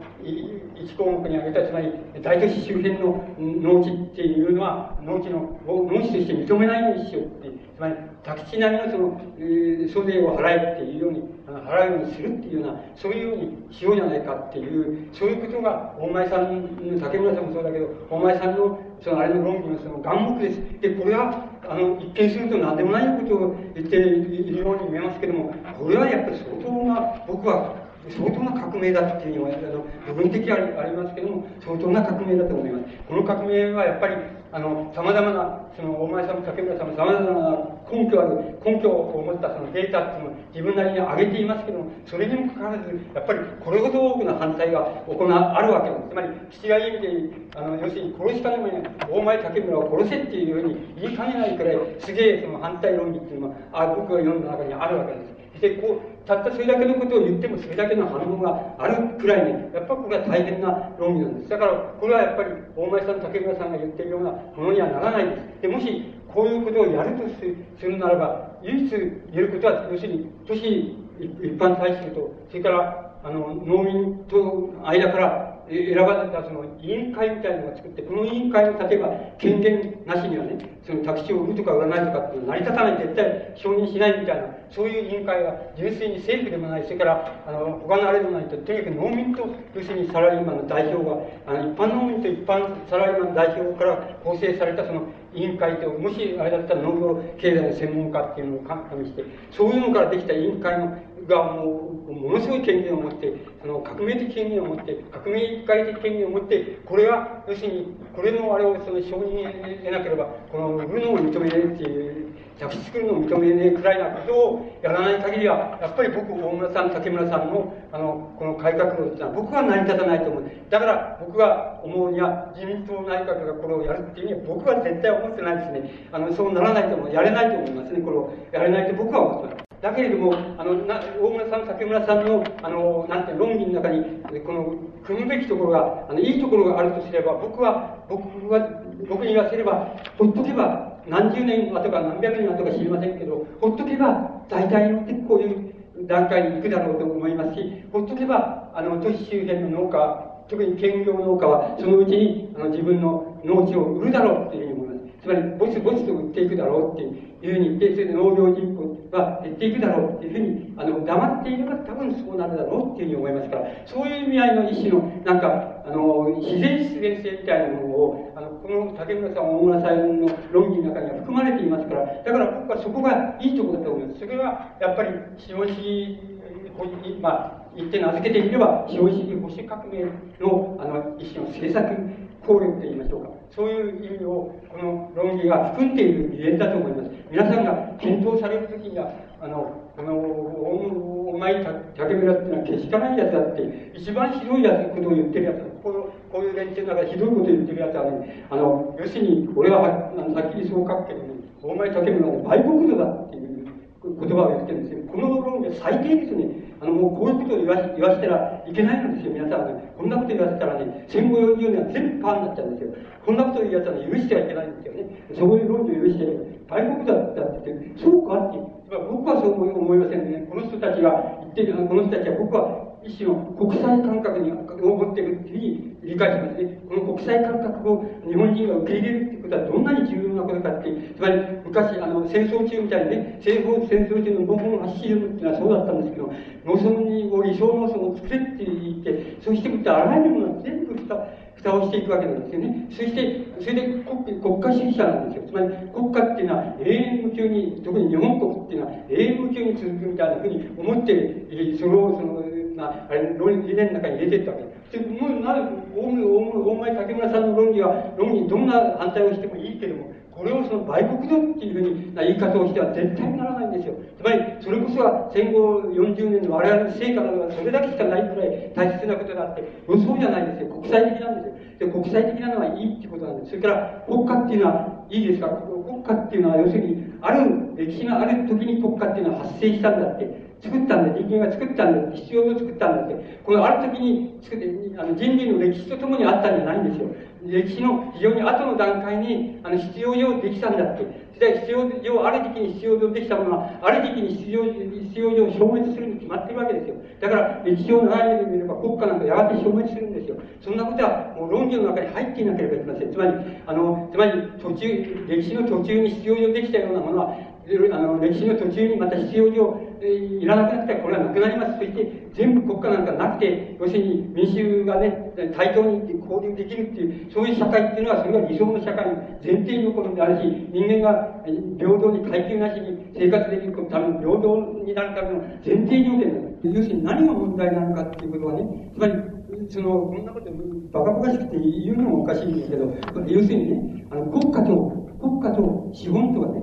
えっ、ー、と、もし切実に対立する場面があったらね、場面がどっかに、社会のどっかにあったら、その時は資本が、資本の側に加担するっていうのは左翼なんですよ。わかりますか？なんですよね。それから労働ね、資本と労働者とがギリギリに対立する場面があったら、労働者に加担するのがね、労働者の利益っていうのに加担するのが、それが左翼なんですよね。それからまだあるんです。そこが重要、また重要な、今の現在の重要な問題だけど、もし労働者と労働者と、それから一般大衆との、一般大衆との利益が、利害がそのギリギリに対立する場面があったら、一般大衆に作っていうのが左翼なんですよ。ここはよくよく、ものすごく考えてほしい、皆さんの中に左翼がいたら、ものすごく考えてほしいことなんです。これは、現在の左翼ってあらゆることで、それができてないですね。つまり、その、つまり、すでにもう先進資本主義国では、一般大衆と労働者と、え特に組織労働者とが対立する場面っていうようなものが、時々問題として現れてくるわけなんですよ。そうしたらば、一般大衆に、労働者はね、一般大衆の利益につくのが労働者なんですよ。特に自覚がある労働者、その時に自分の利害を捨てても一般大衆の利害につくっていうのがね、それが労働者なんですよ。あの、それが左翼なんですよ。左翼の考え方なんですよね。それ、それ、つまり、あの、段階がそこまで来てる、先進資本主義国が来てるってこと、そのことを皆さん時々は考えてほしいわけです。ですから、その考え、それ以前の考え方をしている人は、大抵逆さまなことを言いますね。あの、例えば、国家と、ね、国家と、えっ、ー、と、国国鉄民営化分割問題っていうのは、例えば起こるとするでしょ。そうしたらば、大きな大きな理念として、左翼ってどう加担しなければいけないかと。民、えっと、それは民活民営化にに加算しなければいけないんですよ。つまり、国家の利益より、利益と資本の利益っていうのを、どっちを、どっちを守ったらいいのか、どっちがいいとしなければならないかって言ったら、資本の利益の方がいいとしなければならないですよ。それが最後なんですよ。だから、あの、民活民営反対、国鉄の、民営化反対みたいなことを、分割民営化反対みたいなことを、もう、労働運動の総、総連合がそんなことを使用するっていうのは、とんでもねえやつだっていうのは僕のあの論議なんです。つまり、あの、それはね、動かすべからざる、その、左翼的原則なんだって。その上に立って、ね、その上に立って、転業する人、失業する人は、その新たな職場っていうのに向かうわけでしょう。それを、もう、それを確保するためにね、それを確保したり、それを要求したりするためにね、もう、それこそ、とことんまで闘争すればいいんですよ。闘争すればいいっていうのが、それは現在の段階の問題なんです。その代わり、国鉄民営化っていうのは反対で分あの分割民営化賛成だっていうふうにな方針を出して、その上で、個々の労働者がどんな場面どう具体的に苦しむのか、それはどういう方針で、どういうふうに転用ができるようになってるのかっていうような問題についての要求はね、要求に関する限りはもう、とことん命を、もうそれこそ組織をかけてもいいからもう、とことん戦うみたいなことをね、そういう方針を出さなければ、こんなものは闘争にならないですよね。それ分かりきっていることですよ。つまり、民活文営化の方がいいってことは、労働者だって分かってるわけですよ。つまり、労働者だって自分が組織を離れて、一旦家に帰って、家族と一緒に、そのね、国鉄に乗るときと、それから、その民間の、その鉄道に乗るときとは、どっちが気持ちがいいんだとかさ、どっちが横兵じゃねえんだとかさ、そういう、どっちがいい気持ちで、それで赤字がなくなるんだとかさ、赤字っていうのは税金ですからね、それも、つまり、その、それがなくなんだか、そんなことは自分で知ってるわけですよ、労働者だって。だからおかしいんですよ、なんなことは。だから、そうじゃないんですよ。だから、全然違う。そういうふうに、だから、分割民営化反対と言いながら言って、反対するやつの方が一番ラジカルだと思われて、つまり一番の左翼だと思われて、で、それに、そうではないんじゃないかっていうやつは、あいつは日和見だっていうふうにだけに言われながら、言われてしまうっていうようなことになって、それじゃお前とことんまでやるかって、お前死ぬまでやるかって、潰れまでやるかって、そんなことはないです、いつの間にかバーンなっちゃって、あ、もう期限が来た。あれね、あ分割民営化で、なってみたらそんな悪くなかったって、こういうふうになっちゃう。で、もう忘れちゃったら、それが日本の闘争のやり方、左翼闘争のやり方だ。これを見てもごらんなさい。これだと同じだよ。同じですよ。だから、これ、ものすごい問題ですよね、そこは。だから、これ、竹村さんたちの考え方も何かがしてるのはそういうことで、これはもう相当厳密なね、相当革命的なって言いますか、厳密な委員会みたいなのを作ってね、それでやらなければ多分だってダメだと思いますね。大村さんたちの考えが、竹村さんたちの考えでも成り立たないと思います。それから、これは自民党がこれをやるとは思いませんね。できるとは思いませんね。これ、これや、これは相当な度胸ですよ。これ、これは本当にやる気があるんだったら相当な度胸でね、相当、相当な強権を発動しなければできませんから、僕はやらないというふうに高くっています。ただ、自然にほっとけば、都市、大都市周辺の、あの、兼業農家は、あの、自分の土地を高くなったらだんだん売っていくだろうっていうこと、それは俺は間違いないと思うから、それは一人でに座って売られて、それでしかも、しかもそれが宅地屋さんに儲けさせんならば、これ、こうこういうふうにやれって言ってんだと思います。で、これは、これはだから、そういう方向性としては、これは僕は、そう、いいんだと思います。方向性としては、いい方向性を指していると思います。こっちのは進歩的だと思ってます。僕は、あの、思ってるんです。こんなことは、この人は自民党支持だから進歩的じゃなく反動的で、こっちの奴ら、もっと左翼だったから、あの、進歩的な、そんなことはないんですよ。も、今のほとんど左翼って、ほとんど反動的なことばっかりしか言わないんですよ。あの、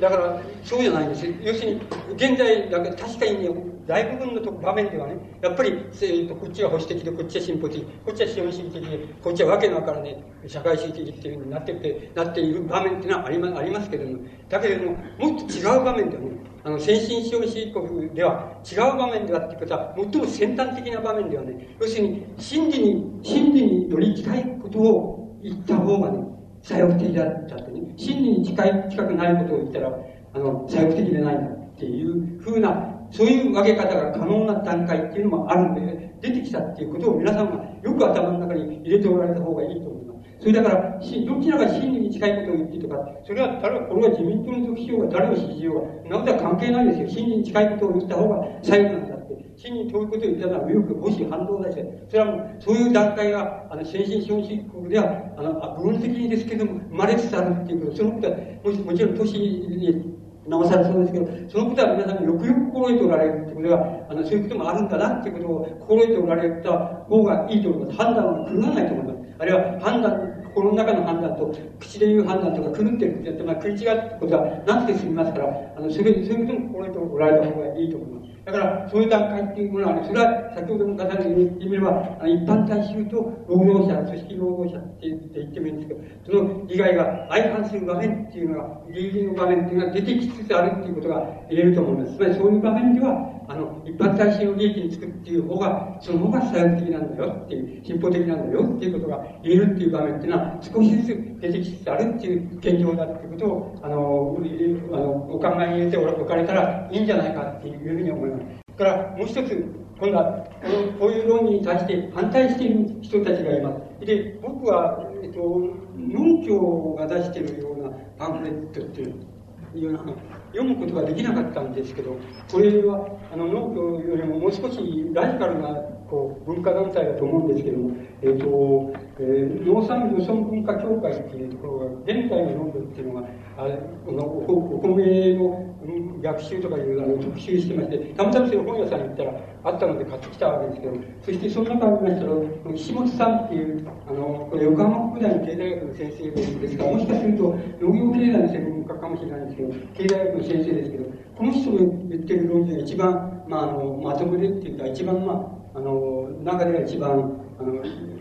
良かったといます。あの、いい論議をしておられたっていうふうに思います。で、この論議の仕方は、まあ、いわば反対論議の、その、まあ、あの、なんて言いますか、えっ、ー、と、で、まあ、一種の象徴として挙げています、いますと、どういうことを言ってるかって、あの、言いますと、いくつかの項目があるんですけど、あの、労働、労働者の定時、都市労働者の定賃金っていうのは、あの、円安とか貿易黒字とか、賃金症賃金上昇を生んでいるとすると、そういうふうに生んでいるっていうデータが出てくるとすると、その高賃金っていうのは本当は幻なんだっていうふうに言ってるわけです。えー、言ってるわけです。それは、この、岸本さんの論理はちょっと面白いところがあるんですけども、それは、どうしてかって、労働者の賃金、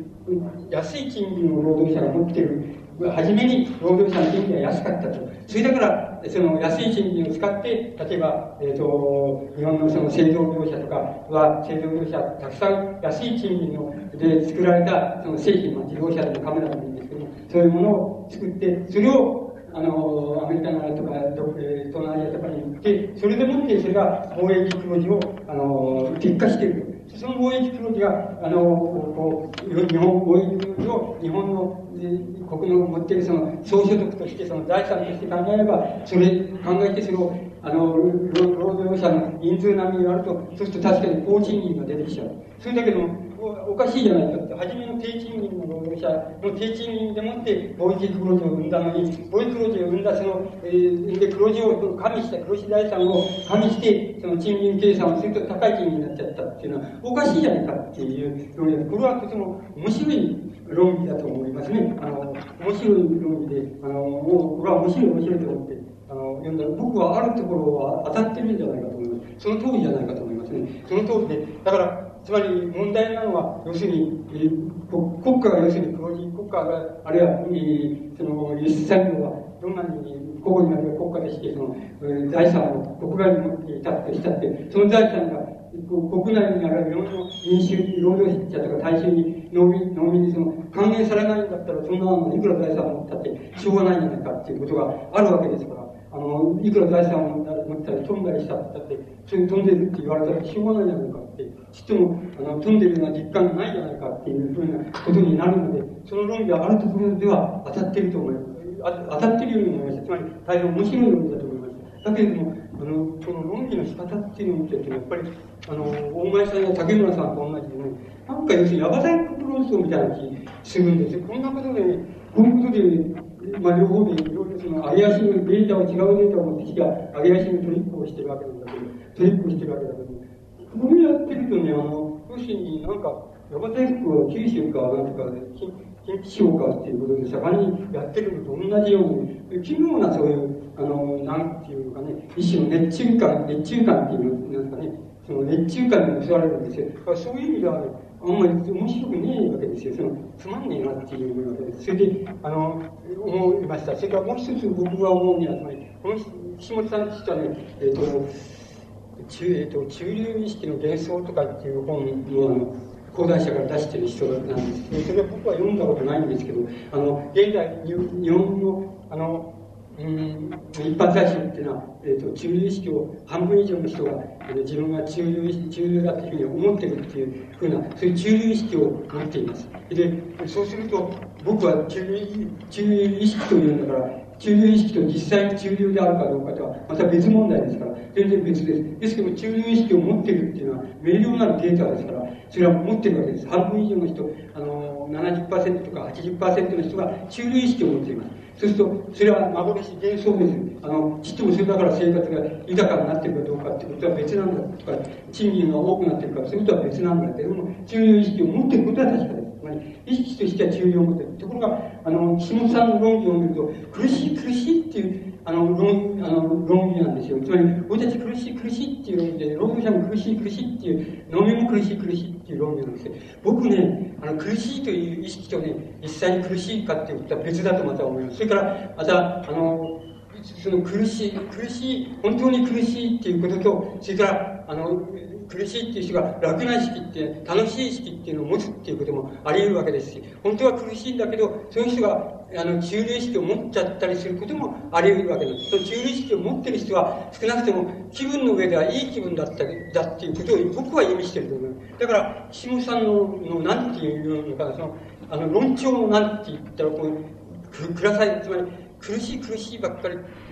そういうこの論調で塗り込めるわけなんだけど、俺一般大衆のあれを取ってみたら、中流意識は半分以上の人を持ってるっていうことは、半分以上の人はあんまり苦しいと思ってない、苦しいんだけども、本当は苦しいと思ってないっていうことを意味してるつまり、楽しいと思ってるかどうかは別として、あまあまあ楽だ、やってるよっていうふうに思ってるっていうことを意味してると思います。だからそれは実際に苦しいかどうかとは確かに別なんだけど、あの、苦しい苦しいっていう論もなかなか実情はその通りかってそうでもないわけで。だから岸本さんの論理は言ってみればそこのところが僕はねああんまり納得しがたいなってそのそういう論調は納得しがたいって思ったところで。でもこれはとても面白い論理で当たってる論理なような気がします。それからあの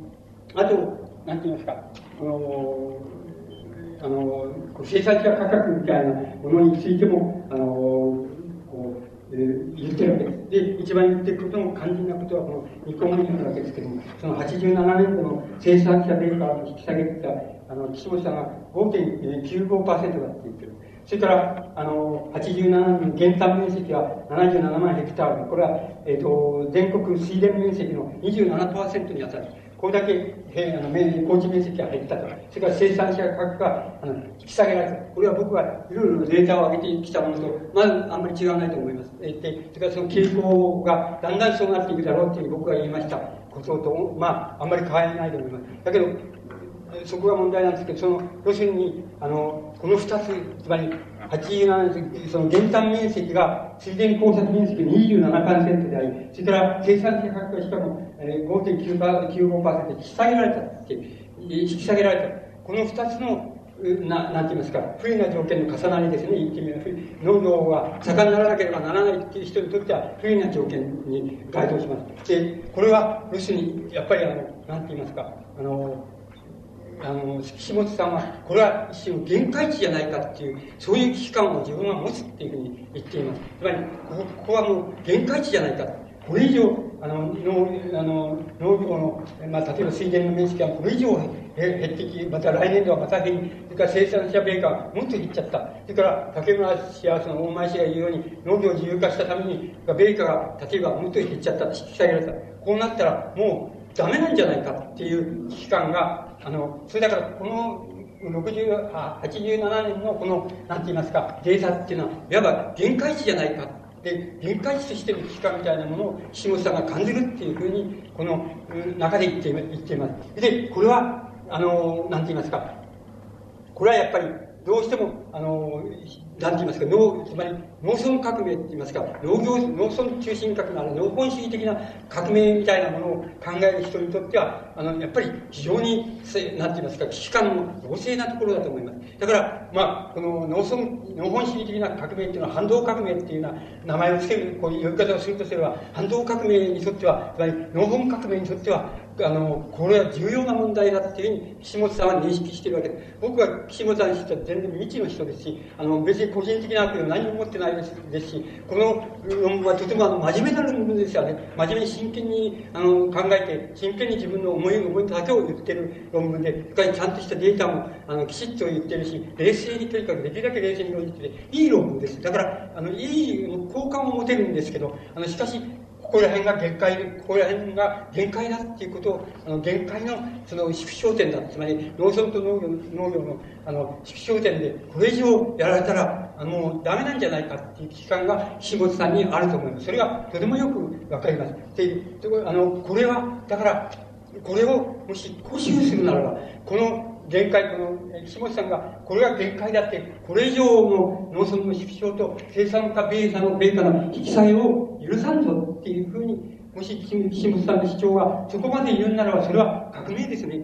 革命だから、ここで踏みとどまらなければなりませんね。で、農業者はここで立ち上がれっていうふうに言う以外にないと思います。立ち上がれって言言わなければ、先ほど言いましたように、自然、自然必然でだもっと僕は減っていくだろうと思っています。これいうのが真理だと思っています。つまり、これが誰が止めようもなく、あの、減っていくだろうというふうに思います。僕はそれをそう思います。だから、あの、ここで止めようっていうんだら農業革命を、農業反、こっちを革命すればこれは反革命ですけど、こっちを進歩革命すればこれは反動革命ですけど、逆でも逆に言ってもいいです。同じですよ。同じで、こっちを革命とすればこれは反革命。どっちでもいいですから、あの言ってください。それはいいんですけども、あの、だけども要するに、ここ限界で踏みとどまれっていうならば、もう今からの農業者って立ち上がれ以外ないですね。もし岸本さんがこれを身を挺して主張するならば、もうここで立ち前衛として立ち上がるより以外ないですね。あの、僕はないと思います。それほどの、あの、この岸本さんの論議の中には、それほどのことが含まれていると思います。岸本さんは、あの、まあ、医師の学者研究者として、あの、それから自分の考え方として、これが限界点だって、もう限界点を感じると言っているのですけど、本当はこの言ってること自体は相当重要なことなんだっていうことが、ことだと思います。だから、あの、それをやっぱり岸本さんはよく知ってないと思います。つまり、これが本当に重要だと思うならば、やっぱりこの人は、やっぱり農民は立ち上がらなくちゃいけないって、もう何でもいいから立ち上がって、これ以上なら許さんっていう立ち上がれって、農民革命をやれっていうふうに、農民行動をやれとか、あの、農民デモをやれとかっていうふうに、そういうふうにやる以外に僕は止められないと思う。これは言ってみるだけならいいけど、しかし、こういうんだったら、これが限界値だっていうならば、岸本さんはそういうことを本当は考えなくちゃいけないです。考えてやらなきゃいけないですね。それ、それぐらいこれは重要なことをご自分は言ってるんだっていうことを、こっちと同じでね、あの、ちっとも自分では分かってないんですよ。自分で自覚してないっていうことは、僕はもう問題だと思う。それからこのあらゆるエコロジストたちの主張とか、あの、農文教、この人たちの主張っていうのもそうですね。あの、そこまで言うならば、そうなんです。それから、あの、もう一つ、この岸本さんが、僕はな、面白いと思って、あの、ある意味で面白いと思って、あの、そうだ、最もだ最もだと思って言った、あの、あれさん、大竹村さん、大前さ、大都市周辺の農地を宅地化すれば、宅地地から下がるっていうふうに言ってるけど、それは、それは常識的に考えたら嘘じゃないかってこと言って。つまり、そうしたらたちまちその土地屋さんが開運したり、それからあのお金のある不動産屋さんが開運したりして、たちまち宅地地価が上がってきて、サラリーマンが入る頃には、そのもうすげえ値段になって、お前上の方のサラリーマンしか入れねえってい。うふうになるのが必然じゃないか。つまり、それで大都市周辺のあの土地を宅地化したら、あの都市の一般サラリーマンが、あの住宅問題解決するんじゃないか簡単に言うけど、そんなふうにはならないよって、あの価格が上かえって上昇してしまいますよっていうことを言ってる、言ってます。あの、岸本さん指摘ます。この岸本さんの指摘はもう非常に面白い指摘で、あの僕は正当だと思います。だから、あの、だから、この大前竹村さんも重要なことを言って、重大なことを言ってると、僕はさっきから言うわけで、つまりこれを、このタクシーの値段をですね、一般サラリーマン、あるいは下の方のサラリーマン、一般大衆でも入れるとか、もっとあれして労働者も入れるみたいなふうにするためには、僕はもう非常に強力な委員会、つまり一般サラリーマンと農民からこう委員が出た委員会を作って、それが相当、その宅地問題について、その、なんか、あれをしないと、その権限を持ってやるみたいなことをしない限りは、僕はこれは、あの、岸本さんの言われる通りになるというふうに僕は思います。だから、これは非常に妥当な論理だというふうに思います。で、逆に言えば、こうしたいなら、こうし、こうしろ、しなきゃダメだよっていうふうに思いますし、逆にこういうところに、言いまして、その87年の検体面積と生産者米価の値下がりが限度だっていう、農民、農村の、えー、絶滅の限度だって岸本さんが言うならば、もう立ち上がりがいないからやれよっていうふうに、あの、やれっていうふうに言うようないないです。僕はその問題は一回違うように考えます。つまり、必然として、必然として確かに僕は、あの、生産者米価、それから、えー、この、農村、あの、えー、なんか田んぼの面積、畑の面積っていうのは減少していく方向に、あの、歴史は行くだろうっていうふうに思います。これは、あの、もちろん、あの、自民党の政治と、それから、あの、社会党の政治がやるのでは、多少、その、遅い早いのニュアンスが違うでしょうけれども、そうじゃなくて、運命の必然がそうだっていうふうに、絶対的にそう思います。僕は、それ確信が動いたことはないですね。あの、あの僕はマルクス者だから動いたことない。そんなことはなりないんですよ。だけど、遅い早いことはあります。まあ、紆余曲折はその都度ありますけど、しかし、だんだん歴史が流れていく方向がそういうだろうってことは間違いないから、これはもう、ここは玄関の原トで、もう危機の10万点だっていうふうに、この岸本さんが言うほど僕は思ってないですね。僕は思ってない。これ一方で言えば、大前竹村氏が言うようにしなくたって、あの、都市周辺の、あの、兼業農家は、大体自分の土地を、大体っていくだろうっていうふうに、思います。タクシー屋さんに売っていくだろうっていうふうに、だんだん黙ってても、ここバラバラに売っていくだろうっていうふうに、で、都市は膨張し、あの、農村はやっぱり減っていくっていうふうなふうになるだろうっていうふうに、僕には思われます。だから、あの、両方の対立っていうのは、まあ、つまり、ヤバ大学論争に、ヤバ大学九州か、近畿地方かっていう論議と同じ、もう、の論議と同じで、熱中して殺しまで金が時期だけども、僕はそう思っていません。しかし、これはわかりません。つまり、僕はもう農業をやってる人じゃないですから、わかりません。ただ、要するに理論的に推理推理する限り、あるいは文明史的に推理する限り、あるいは四子四子現状っていうのを推理するから推理する限り、僕はそういうふうに言っていくだろう、そうなっていくだろうっていうことは、どうしても、あの、政府が違ったって、政権が違ったって、遅い早いの問題にしか過ぎないっていうふうに、僕はそういう理解の仕方をとっています。だから、この両方の論議に反対です。僕は反対です。つまり、また両方の論議のどっちかに入っていくことにも僕は反対です。だから、僕は入っていくことはありません。両方の論議を批判する機会があれば批判しますけれども、両方の論理に入っていくということはありません。で、両方の論理から、どちらの論理からも聞くべきものはあります。だから、決して、あの、その、なんか、切り捨てるっていうことはなくて、あの、もう、あの、皆さんもしあれだったら、両方の論議をよくよく検討されて、これ自分のものにしていいのか、そうじゃないのかっていうことを、あの、どうか、なんて言いますか、きちっと検討されるっていうようなことをしていただきたいような気がします。それはまあ、僕なんかが言える唯一のことです。から、あの、この、岸本さんもう一つ言っています。あの、日本のこう、そういう言葉を使ってるから面白いから、こう書いてたんだけど、日本の工業は都市側は農業を切り捨てて繁栄しようと考えてみる。つまり、この農業は都市側っていうのはとっても面白い言葉だと思います。思うんです。これは岸本さんの言葉なんで、つまり、もう典型的に農農村と漁村というのも理解が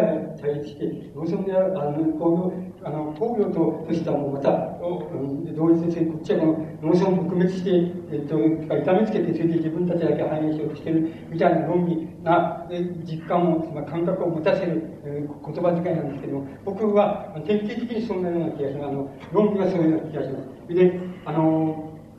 そそして今度は、あの、全体の問題になるわけですけども、し、もしこれエコロ、あの、農産漁村文化協会のエコによるそのエコロジストたちとか、ここに、ここに加担してその政治の学みたいなやつ、そういうやつに対しても全部言えることな、だからエコロジストに対して言えることなんですけども、この、岸本さんが最後にその、じゃ農村文化とは何かとか、農とは何かっていうことをついて言ってるわけです。これエコロジストが言ってることなんですけども、脳の営みっていうのは環境保全っていう意味があるんだってことを言ってるそれから水っていうのは、えっと、例ええっと、例えば水とその森がそのお米を作り、お米が逆に水と、えー、その、あの、森を作るっていう、そういう相互関係があるんだよっていう。つまり、生態系を、自然生態系を守らなきゃいけないんだよって言ってると。だから、農農業、農業、農業のにおける文化こそが本当の文化で、カエルの声とか、一目一、カエルの声を聞いたり、一目一層を聞いて、その、そこにその、あの、こう、情感を通じさせるっていうのは、そういう感覚がなってきて、何の文化ぞっていうことが言えるんだっていうふうに言ってて、こうやっぱり泣かせるっていうか、あの、泣かせるって言いますか、とてもいい論文です。漢字のいい論文です。したら全体して、僕は好感を持ちましたね。その、なんていうか、その、なあの、エコロジストの変な奴がいるんだよ。いてね、殴り飛ばしてやるというのがいるんですけどね、あの、この人好感を持ちましたね。僕はね、いい人だなっていうふうに言いましたね。だけど、言ってる論理は僕は、ちょっといかんと思うんです。どうしてかって言いますとね、あの、もしも岸本さんが、そういうこと、文化としてもそうだし、あの、この、えー、農村の、なんて言いますか、農業人口とか、あの、伝あの、田んぼの面積とかについても、その、減少はダメなんだ、もうここは限界なんだっていうふうに考える、そういう考え方で、そして都市と農村っていうのは、あの、対立しているものだっていう考え方のもとで、そういう考え方を、そういう文化の基礎は農村にあるんだって、農村の自然を、自然に、その、交わり自然の耳を聞けるかっていうような、そういうことにあの基礎があるんだって。その、この論議を例えば、岸本さんが、でも、あの、要するにこの農仏教の人たちでもいいけど、これが、これをあの、全体の問題、つまり、日本の現代、日本の資本主義の全体の問題に、これを還元しようとした場合、どういうことがあるかというと、そんなことはちっとも、あの、岸本さんは言っていないけども、これは大都市を逆にこれはね、大都市っていうのをね、壊しちゃえっていうことを言ってると思います。つまり大都市を壊さなければ、つまり大都市の、あの、なんていうの、ビルディングとかそういうのを壊しちゃわない限りは、この人の言うような文化もできませんし、この人の言うような経済行為もできませんし、農村と、あの、えこう、都市との、えこう、交互関係みたいなものっていうのもできないと思います。だから、やっぱりこれは相当な革命だと思います。つまり、相当な革命で、これやるならもう、これテロリストと結託して、やっぱり、あの、都市のビルを壊したらより仕方ないと思いますね。爆弾で壊したら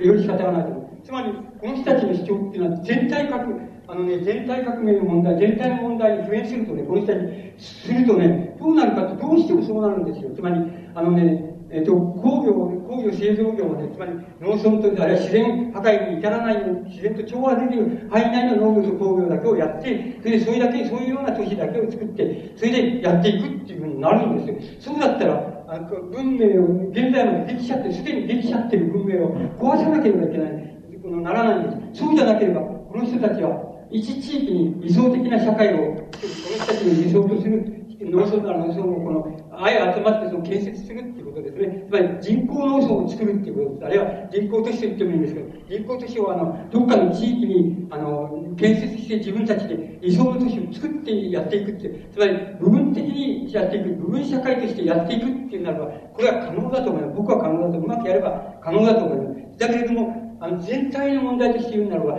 大都市を全部壊さなければ、破壊しなければならない。それは、やっぱり相当な革命です。あの、相当な革命じゃなければ、大都市のビルディングを理由もなく破壊するってことは、誰も同意しないですし、あの、これはものすごい反対を受けますね。まず、反対を受ける時には、そんなことは本当は成り立たないんですよ。だから、僕は、これはやっぱり初めから、あの、部分的な農村理想社会を作るという意味だったら、これは、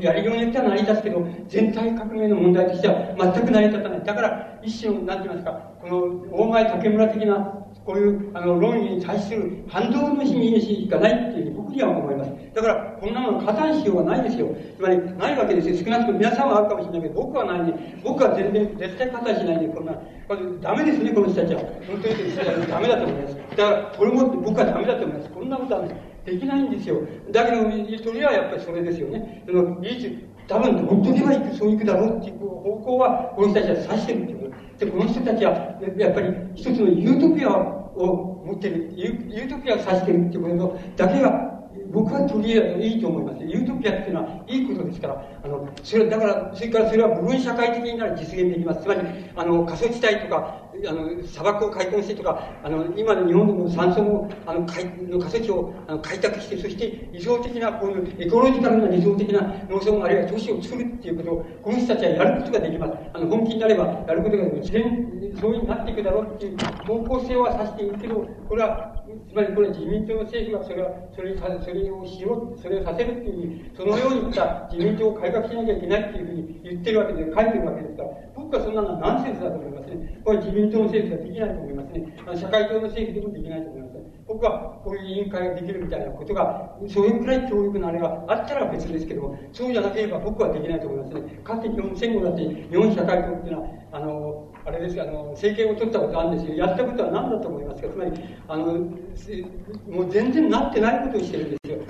こういう論拠で、つまりね、この人の、どちらの岸本さんの革命もそうだけど、この大前竹村さんの革命もね、これだけのことでもいいから、日本でやろうとするならばね、やっぱり国家、国家のね、廃滅って言いましょうかね、国家を廃滅っていうこと大げさで極端になりますから、国家を僕は開くっていうことを扱っていますけど、国家っていうのはいつでもそれが不都合だったら、一般大衆にとって不都合だったらば、一般大衆の無記名投票でね、無記名投票で、直接無記名投票で、国家っていうのはリコールできるっていうこと。つまり変えられるっていうこと。そういう、そういうようなことがなきない限りはね、このやり方もこのやり方も僕はできないと思ってますね。その成り方ないし、それからね、日本のね、社会党でも共産党でも誤解してるんだけど、ね、つまり、あのね、国家は存続しておいてね、社会主義革命ってできないのですよ。成り立たないんで、やればロシアと同じで、ソ連と同じで、要するに、やっぱり労働者はマッチ箱の中入ってるし、それから、まあ、多少その保険、保険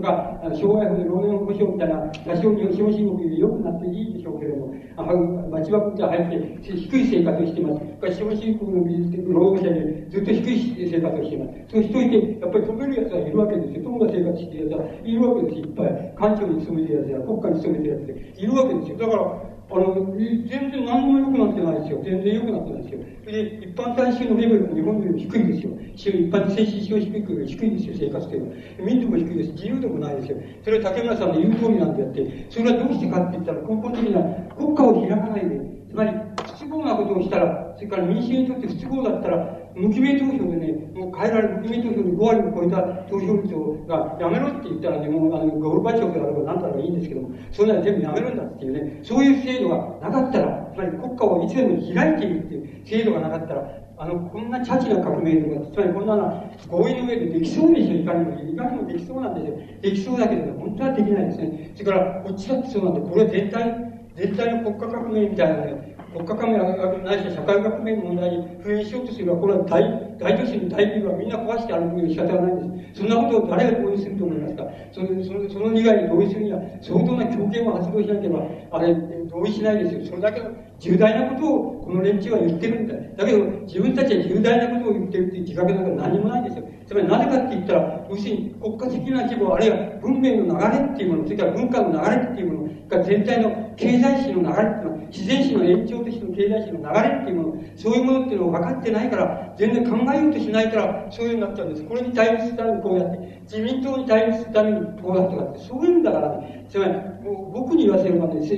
そういう別にその、ああいう、それでもそういうこともあるからいいんですけどね、いいけれどね、僕は違うことも出てきたことを言いますか言いたいんですよ。つまり、こっちでも、自民党でも、あの、社会党でも共産党でも変わりはないよ。っていう、あの、それ、ロシア、ロシアでもね、あの、ロシアでも、別に、日本でもね、あの、労働者大衆っていうのはどういう生活してるか、見てきてごらんなさいって、変わりなくないよって、むしろこっちの方がいいくらいだよっていうふうにね、ちゃんとなってる変わり映えないんだよね。要するに、どこが変わり映えないかっていうと、連中が言ってるよっていうことってやったことはね、そうなんだけど、要するに国家をね、国家を開いたりっていう、レーニンにはそういう理想があったんで、まだあったんだけどね、もう国家を開いたりね、開くってことは、つまり一般大衆が無記名投票でだよ、それでリコールできる国国家なんかいつだってリコールできるって変えられるって、そういう制度っていうのはなしにね、社会主義革命なんかやろうとしたって、ただの100%管理し、管理資本主義にしかならしないんですよ。それもう分かりきってることじゃないですか。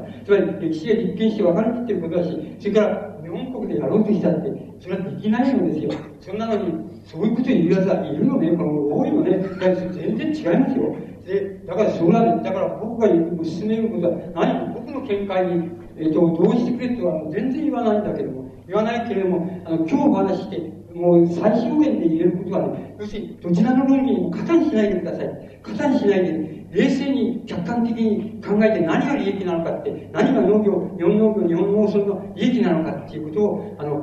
考えて、あるいは自分の利益なんだってことを考えた上でやってくださいって、あの、その、絶対に両方の方に、どちらかの論理に入らないでくださいって、それが、まあ、皆さんにお勧めできる、今日お勧めできる、まあ僕が唯一の素人として唯一のことなんです。それから、あの、他のことで言えばあんまり素人だって言わない、言いたくないところがあって、そのやっぱり国家を開くとかね、あの、国家っていうのは決して国家主義的に永遠に市場のものではないんですよ。で、こっちの、こっちの連中が、うちに最後の言葉が出てきてるんですよね、こっちの連中の中から。最後の売国度っていう言葉は、売国度じゃないんですよ。要するに、要するに、視野の問題だっていう解理解しないとね、視野と、それから保守、保守政府に、保守あの保守的な政党を支持している人たちだっていうふうなことを、あるいは資本主義をいいと思っている、そのままいいと思っている人だったっていうことは言ってもいいけども、本当なんだから言ってもいいけど、しかし外国的ではありませんよ。つまり、そういう意味で言ったら、外国呼ばれしているやつ連中よりも、こっちの方がはるかに解明的ですね。要するに、はるかに開けてる人、視野に開けてる人たちです。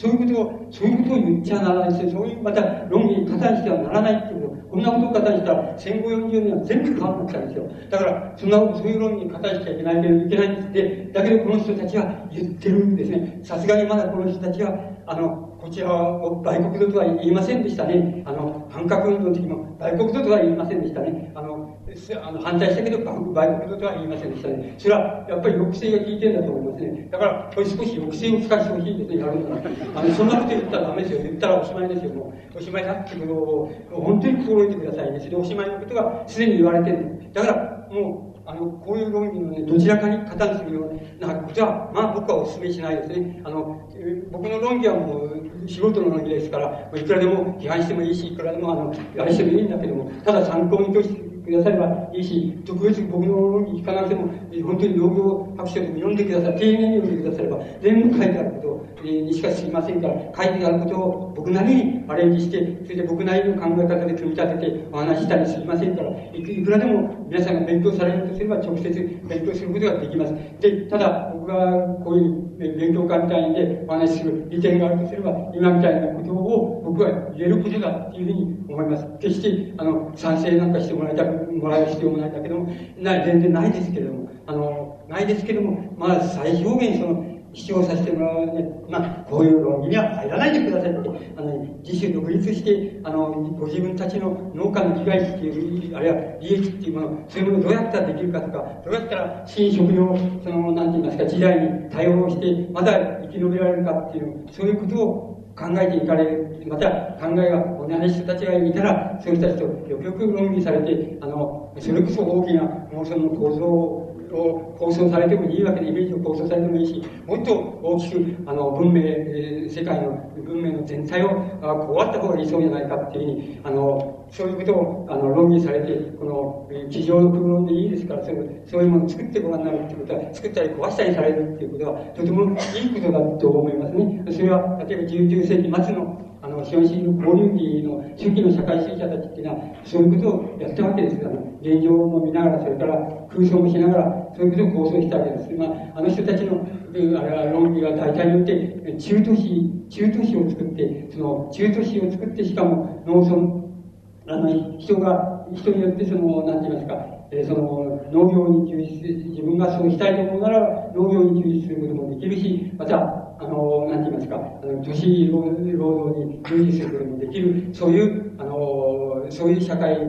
都市づくりをし、農村づくりをしようっていう、そういうのがユートピアだっていうふうに、初期の社会主義者はそういう、やっぱりユートピアを描いたわけです。描いて、それに近づけようっていうふうに考えたわけです。で、あの、この竹村さん的論議っていうのは、えっと、ちょうど19世紀末ぐらいに、これを、これがこの今でやられている論議みたいなことを、19世紀末ぐらいにやれば、あの、相当、あの、最後の革命的論議の一つになってね、あの、自由なる生産者の、この共同性みたいなもので、あの、やっていくみたいなね、農村もそうやっていく、都市もやっていくみたいな、そういう、えー、あの、論議に、こう、ある意味でその、くっつけることができるので、そういうものでしょうけれども、僕はあの、現在の資本主義、先進資本主義の段階では、あの、こう、このまんまじゃ、これ成り立たないのって、これを強行したら、え、でも相当な問題やって、相当なの、相当なことになるよっていうふうに思いますし、まして、このアンチテーゼのこの論議っていうのは、ましてこれ全体の論議にはなりませんね。あの、ユートピア都市を建設するっていう、あの、自分たちの仲間内の論議にはなりますけど、全体文明の論議に論議にしたいためにはもう大破壊をやらないとならないですけど、かつて誰も、文明の破壊の上に革命をやろうとしたり、次の社会を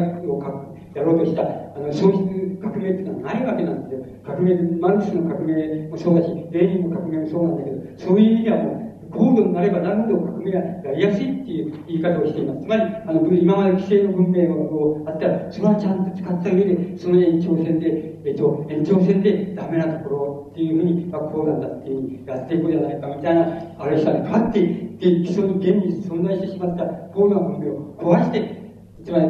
あの高度な、例えば大都市を壊して、それで、こういうそのね、あの、こういうふうに、直の直行的な、そういうユートピアを作ろうっていう、そういう革命ってのは、あれ、反革命以外にはありえないです。あ存在してないんです。だから、この人たちはやろうとするならば、やっぱり僕は部分革命、部分社会を作る。部分ユートピア地域を作るっていうことだと思いますね。そうじゃなかったら、これは経営できませんね。経営したらたちまちもう5秒に転化しますね。あるいはたちまち反動に転化しますね。これはもう間違いないところだと思います。僕はそういうことを考えると、この種の対立には入っていかない、いかれない、いずれのあれも加担せられないで、あの、第三の道って言いますか、第三じゃ本当はないんですけどね、あの、一種の本格的な道っていうのと、あの、切実な道っていうのを、あの、両方をあの、自分たちで作っていくっていうやり方をされた方が、僕はいいんじゃないかっていう気がするんです。で、これは、どうか、あの、なんて言いますか、外来者と言いましょうか、あの、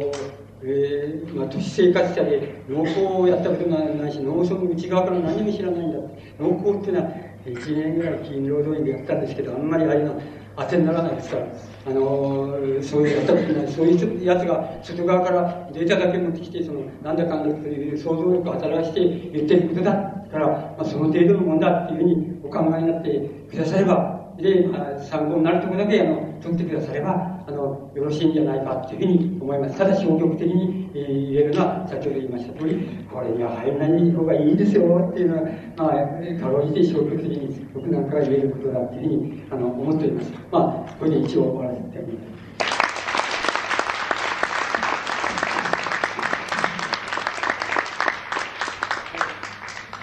どうもありがとうございました。えー、本来休憩を取ってあの質疑応答ということに入りたいと思ったんですけれども、えー、時間がだいぶ経過いたしました。え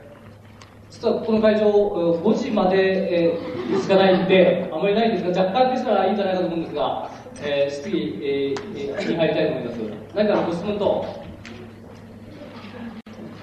い。限なく、その命が減っていった結果は、今どうなんですか？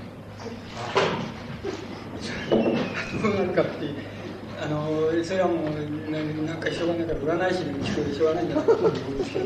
あのただ僕はねこあのそんなことそれは年論から僕はあの類推って言いますかあの政策としてって言いますか類推してあの言えることはもうあのなんて言いますかあの日本みたいに狭いでしょ狭いって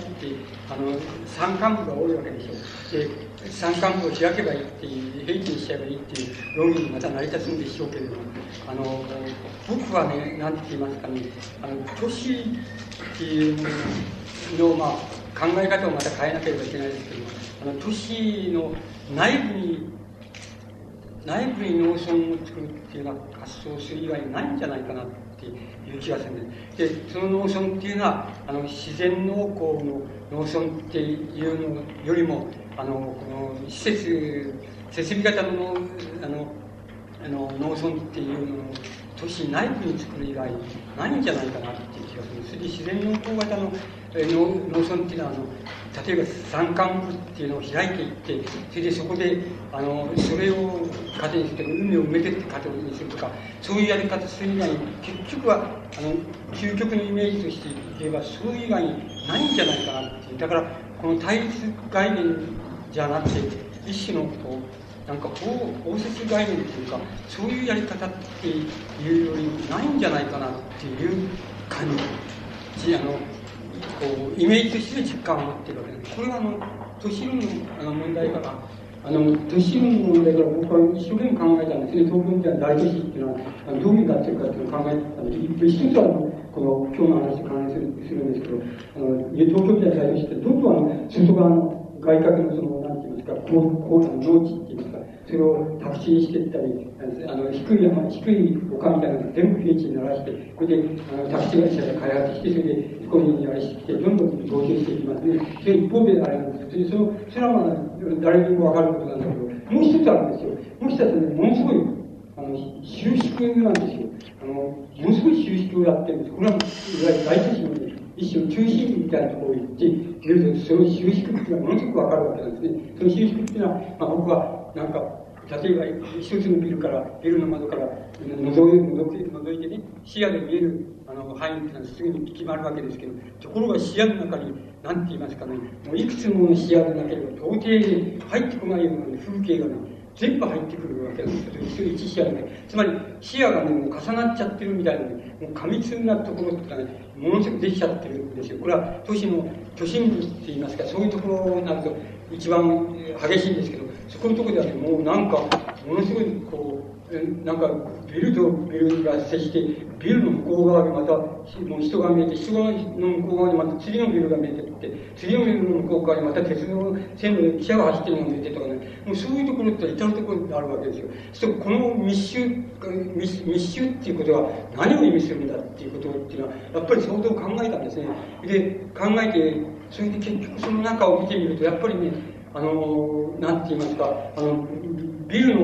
屋上でなんかトマト作ってみたりとかね、あの、なんかビルのね、こう、えー、なんか、え10回目ぐらいにプールを作ってみたりとか、あの、お茶室を作ってみたりとかね、あの、日本庭園作ってみたりっていうのはあるんですよ、また。そしてこれ見るともものすごく奇妙な感じを受けるんだけどね、別に、あの、よくよく考えて、これはもう仕方なしに、こう、過密が極まったところでね、もうこういうものが、あ発明されちゃってっていうか、で、作られちゃって、これはやっぱり一種の過密っていうことに対する一種の、こ、なんか、こう対策、対応策っていうものがこんなになってるんだなっていうことが、とてもよくわかるところなんです、やっぱりそういうことの、まあ、普遍していきますとね、やっぱり、なんかどっかで、あの、どっかでなんか都市が、あの、農村っていうのを、農業を内包してしまう、特に施設型の農業を内包してしまうっていうやり方をする以外ないんじゃないかなっていう感じ方っていうのは、究極のイメージとしてはありますね、僕なんか。ただこれは本当にイメージです。あの、都市論をやってたところから普遍したあのイメージなんですけどね、僕はそういうイメージを持っていますね。だから、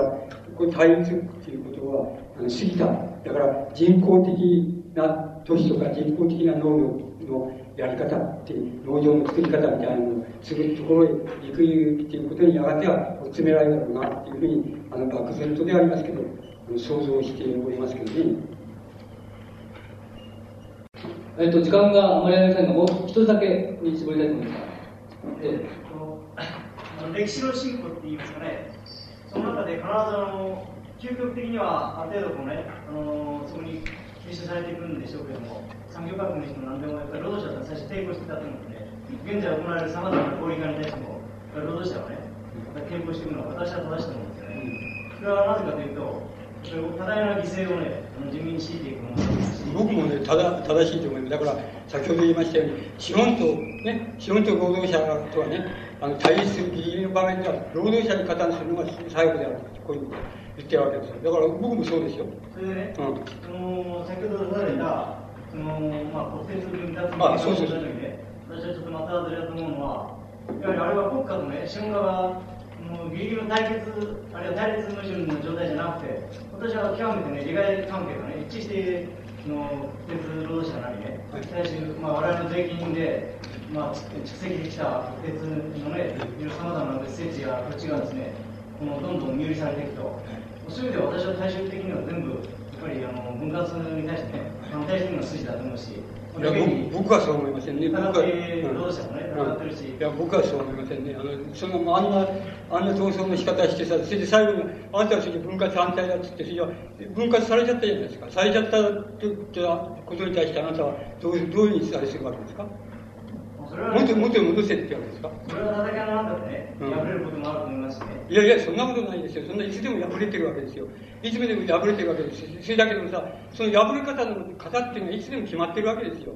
で、いつでもそうじゃない。だから俺が言うのはそうじゃない。それ。あなたの言うのは違いますよ。それは、えっ、と、国鉄からね、今の国鉄民活運営課の民活っていうけど、民活の人が、えっ、と、官庁から転職してきた人だったりね、それから、えー、その規制のどっかの公団的な資本家だったりとかっていうことはあるでしょうけど、僕はそれは過渡的な形態があって、やっぱり、その、一資本がそのね、施設を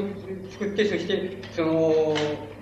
まあ、あの、なんて言いますか、施設を作っていくっていうのは、そういうあれとは、形が、経過が違ってるっていうだけで、過渡的な形態の人って変わりないんですよ。つまり、国家が経営するか、資本が経営するかっていう問題には変わりないことですね。だからそれはもう僕はもう歴然とそれを分割分化賛成だっていうことは、長期、つまり大きな目標として、つまり目標として掲げるならそれは賛成なんだっていう目標で、僕だったらそうしますね。僕だってそういう戦いの仕方をしますね。そうしといて、しかしその代わり、要するに、あの、労働者、個々の労働者が例えば首を切られたりとか、廃止転換されて、それが不利な職場になるかどうかっていうので、有利な職場を確保できるか、あるいは配置転換されたところが確保されるかとか、それじゃなければ他産業への転職が保障されるかどうかっていう問題についてはもう、徹底的な闘争をしますね。徹底的な闘争をする。それはもう、くたばるまでやるっていう、そういうやり方をするっていう、僕だったらそういう闘争のタイプをしますね。それはあなたとは俺は違うね。その出発点がね、うん、私たち分離されて、労働者が不利な面については戦ってんじゃなくて、分割民営化っていうのは、そもそもそれ、国労を潰すためにもね、重要なものいや、これありましたからね。な、俺は違う、それもだ、それは違う。国労なんか潰れたっていいんだよ。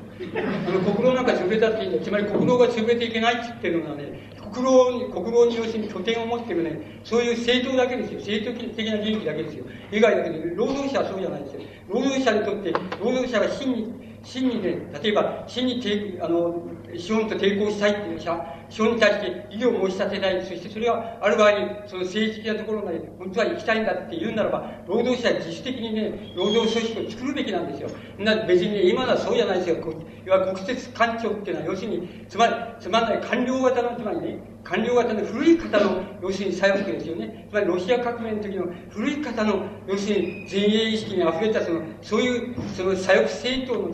一番大きな拠点だからね、そういうふうに言われてるだけ言われてるだけですよ。あんなものは潰れたって何でもないし、また作ればいいんだから。労働者、労働組合作ればいいんだから。あの、そんな政党なんか一切入れないで、あれは政党員といえども、政党員としての、あれする、すべからずっていう、そのね、規定を作ったそういうね、労働組合を作ればいいんだから。み、み、あの、民営、そのね、現在の民営化の、JR ですか ?JR 労働組合でさ、そういう労働組合を作ればいいんだから。もしあなたが、要するにその、その一員だったら、あなたが作れよ、そういうの。作れよ、そういう、あの、政治、政治政党なんかどこもやらない全部入れないっていう、全部入れない入りたければ、要するに政党員がないっていうことになって入ってこいっていう、そういう労働運動を作れよ、あなたが。そうすればいいんだよ。そそうなんだよ。だから、君の言うことは、ね、全部の規制政党が言ってくる、あるいは政治組織が言ってることの口真似なんだよ。全然そうじゃない。俺は絶対反対だね、そんなの。そんなのいらないんですよ、そんなの。国鉄労働組合なんかいらないですよ。何をしたんですか？いらないですよ。そうじゃないですよ。そんなんじゃないですよ。それじゃなくてね、要するに、そういう、そんな、それはそのね、国鉄労働組合とか、官庁の労働組合っていうのに、拠点を作りやすくったや安かった要するに官僚型のねその政治運動が、ね、やったねそういう名残はそれが潰れたくないからそう言ってるんですよ。そんなの潰れちゃったっていいんですよ。そうじゃないすでにそういう段階じゃないんだよ。本当を言えばもう労働者例えば政党はそんなに排除しちゃいそれで労働者の自主的な例えば労働組合を作ろうと。そしてうちの政党員だって入ってきたっていいんだと。しかしそれは政党員である資格がなしにして入ってこいっていうそういう労働組合を作ったっていい時期でしょう労働者は。そういう自覚を持ったっていい時期でしょう。一般大衆はすでに意識だけはね、市民社会の、つまり中流意識を6割以上、1割以上の人が持ってるってことは、要するに市民社会の半分以上のところを一般大衆は自分たちは占めているっていう、そういうふうに意識だけは持ってるってことを意味してるんですよ。すでにそういう段階なんですよ。それを労働者だけがね、官庁労働者とか国際的労働労働者、労働組合だけが拠点だみたいなね、そういう政党にね、依拠し、政党の方針に依拠しなければね、自分でなんかできないようなね、そんなね、段階っていうのは、ある部分ではもう党に出していいわけなんですよ。つまり、国鉄とかさ、要するに、その電電公社とか昔のね、そういうところの労働組合なんていうのは、すでにもうね、そういう意識を出してね、で自分たちの実績労働運動と労働組織を作って、政党のあれは聞かない、いうことは聞かない。それで、あの、もう自分たちの政党員でも自分たち入ってくるときは抜けて入ってこいっていう、そういうね、あれを作っていい時期なん。そういう自分たちが主人公だっていうね、自覚を持っていい時期なんだよね。それは、そうでしょうが、俺の言うこと違うかな。自分わかりますけど、ね。分かったらね、やってくださいよ。と同じ労働者の関係なんかはね、私は今の状態でいいとはもちろん思いませんけど、だからといってね、今その、あの、資本なりからね、攻撃されてるものをね、それ防衛しないでっていう手は取らないと思うんですいやいや、そんなこと言ってないですよ。一つも言ってないし、資本から攻撃されたら労働者抵抗しなければならないそれが左翼だって言ってるでしょう。繰り返だけれども、労働者と一般大衆、あるいは生産としての労働者と、消費としての労働者とが自己矛盾したり、相対立する場面っていうのが、ぼつぼつ、この先進資本主義ではね、出てきつつあるって言ってるんだよ。そういう場合には、労働者は一般大衆の利益につかなければいけない。それが自覚的な労働者のね、考え方だっていうふうに言ってるんですよ。あの、俺は自分で言ってることは正しいと思ってね。つまり正しいって、つまり誰も言ったことないことを言ってると思ってね。で、やっぱり俺は、俺は本当の最後だって思ってるね。あの、思ってますね。だから、そんなに、ダメですよ、あんた。そんな、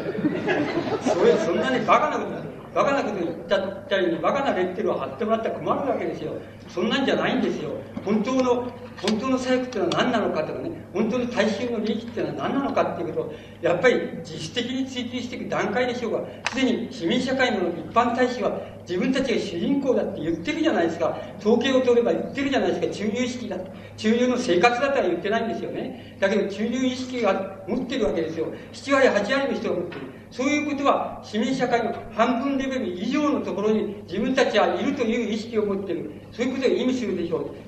それが数が6割以上はいるわけだから、つまり自分たちは市民社会の主人公だっていうふうに本当は思っていることを意味しているわけですよ。意味しては文化的な意味でもそうだし、あの、娯楽的な意味だしそうだし、あの、稼ぐことで、所得の面だってそうだし、自分たちは現在の市民社会の主人公だよと思っている人たちが、一般大衆の6割、7割を占めている。主人公だと思っていることを意味している労働者はどうして思わないんだよ、それを。思わないの。その、俺たちは本当は主人公なのに、資本が横暴なことを言うじゃないのとか、政党が理不尽なことを言うじゃないの、進歩の名を借りて、バカなことを言うじゃないのっていうことを、どうして言えないのよ、労働者が。組織を作ってそれを言えばいいじゃないか。そういう段階にすでにある部分で到達しつつあるんですよ。そのことを知ってほしいっていうことなんですよ。だから、この種の対立には、本当はあんまり意味がないんだっていうことを言いたいわけなんですよ。もし対立するなら、実際内部から対立、内部の必然から対立するならいいですけどね。そうじゃないならそうしてほしくないんですよ。ましてやその、レッテル欲しいんで、あんた、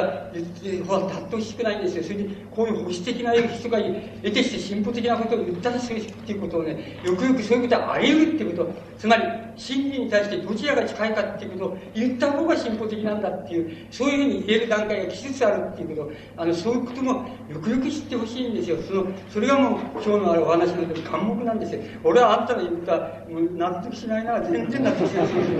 あの、それは、もちろんもう何回何、時間やってもね、その何十時間やっても同じなんです。しかし僕を変えることはできないですね。あの、僕、僕自信がありますね。つまり、あの、自分の、なんて言いますかね、思想者としての自分っていうのは自信がありますね。だから、変えることはできないですね。あの、何十時間やってもできないですね。あの、できないです。で、僕の方がいいです。いい考え方あのできない。だけれども、でも言いましたように限界とか、あれは、ね、僕はちっとも素人ですし、あの、外側から言ってるんですから、あんまり切実なことにあんまり走ってないから、そこはとてもきついところだし、想像力であるする以外ないんで、想像力と過去の経験で、あの、言う以外ないんですけどね、あの、ないんだけど、だけど、僕は、あの、あなたっていうような論理だったら、僕はあんまり賛成しないですね。あの、それでもいいですよって言ってもいいんだけどね、あこの頃俺も苛立ってきたからね、苛立ってきたから、もう言うことにしてんだよ、もう。俺は違うって言うことにしてるんですよ。あの、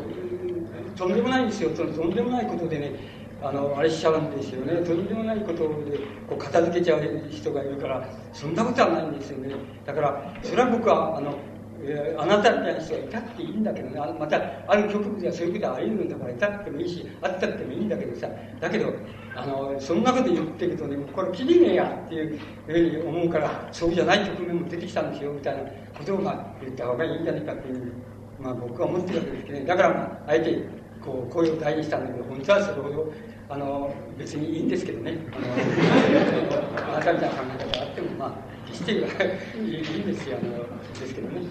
えっと、残念ですが、会場の時間の関係もありますので、あの、以上で今日の会議を、会を終了したいと思います。えー、吉本さんへの拍手で今日の会議を、ありがとうございます。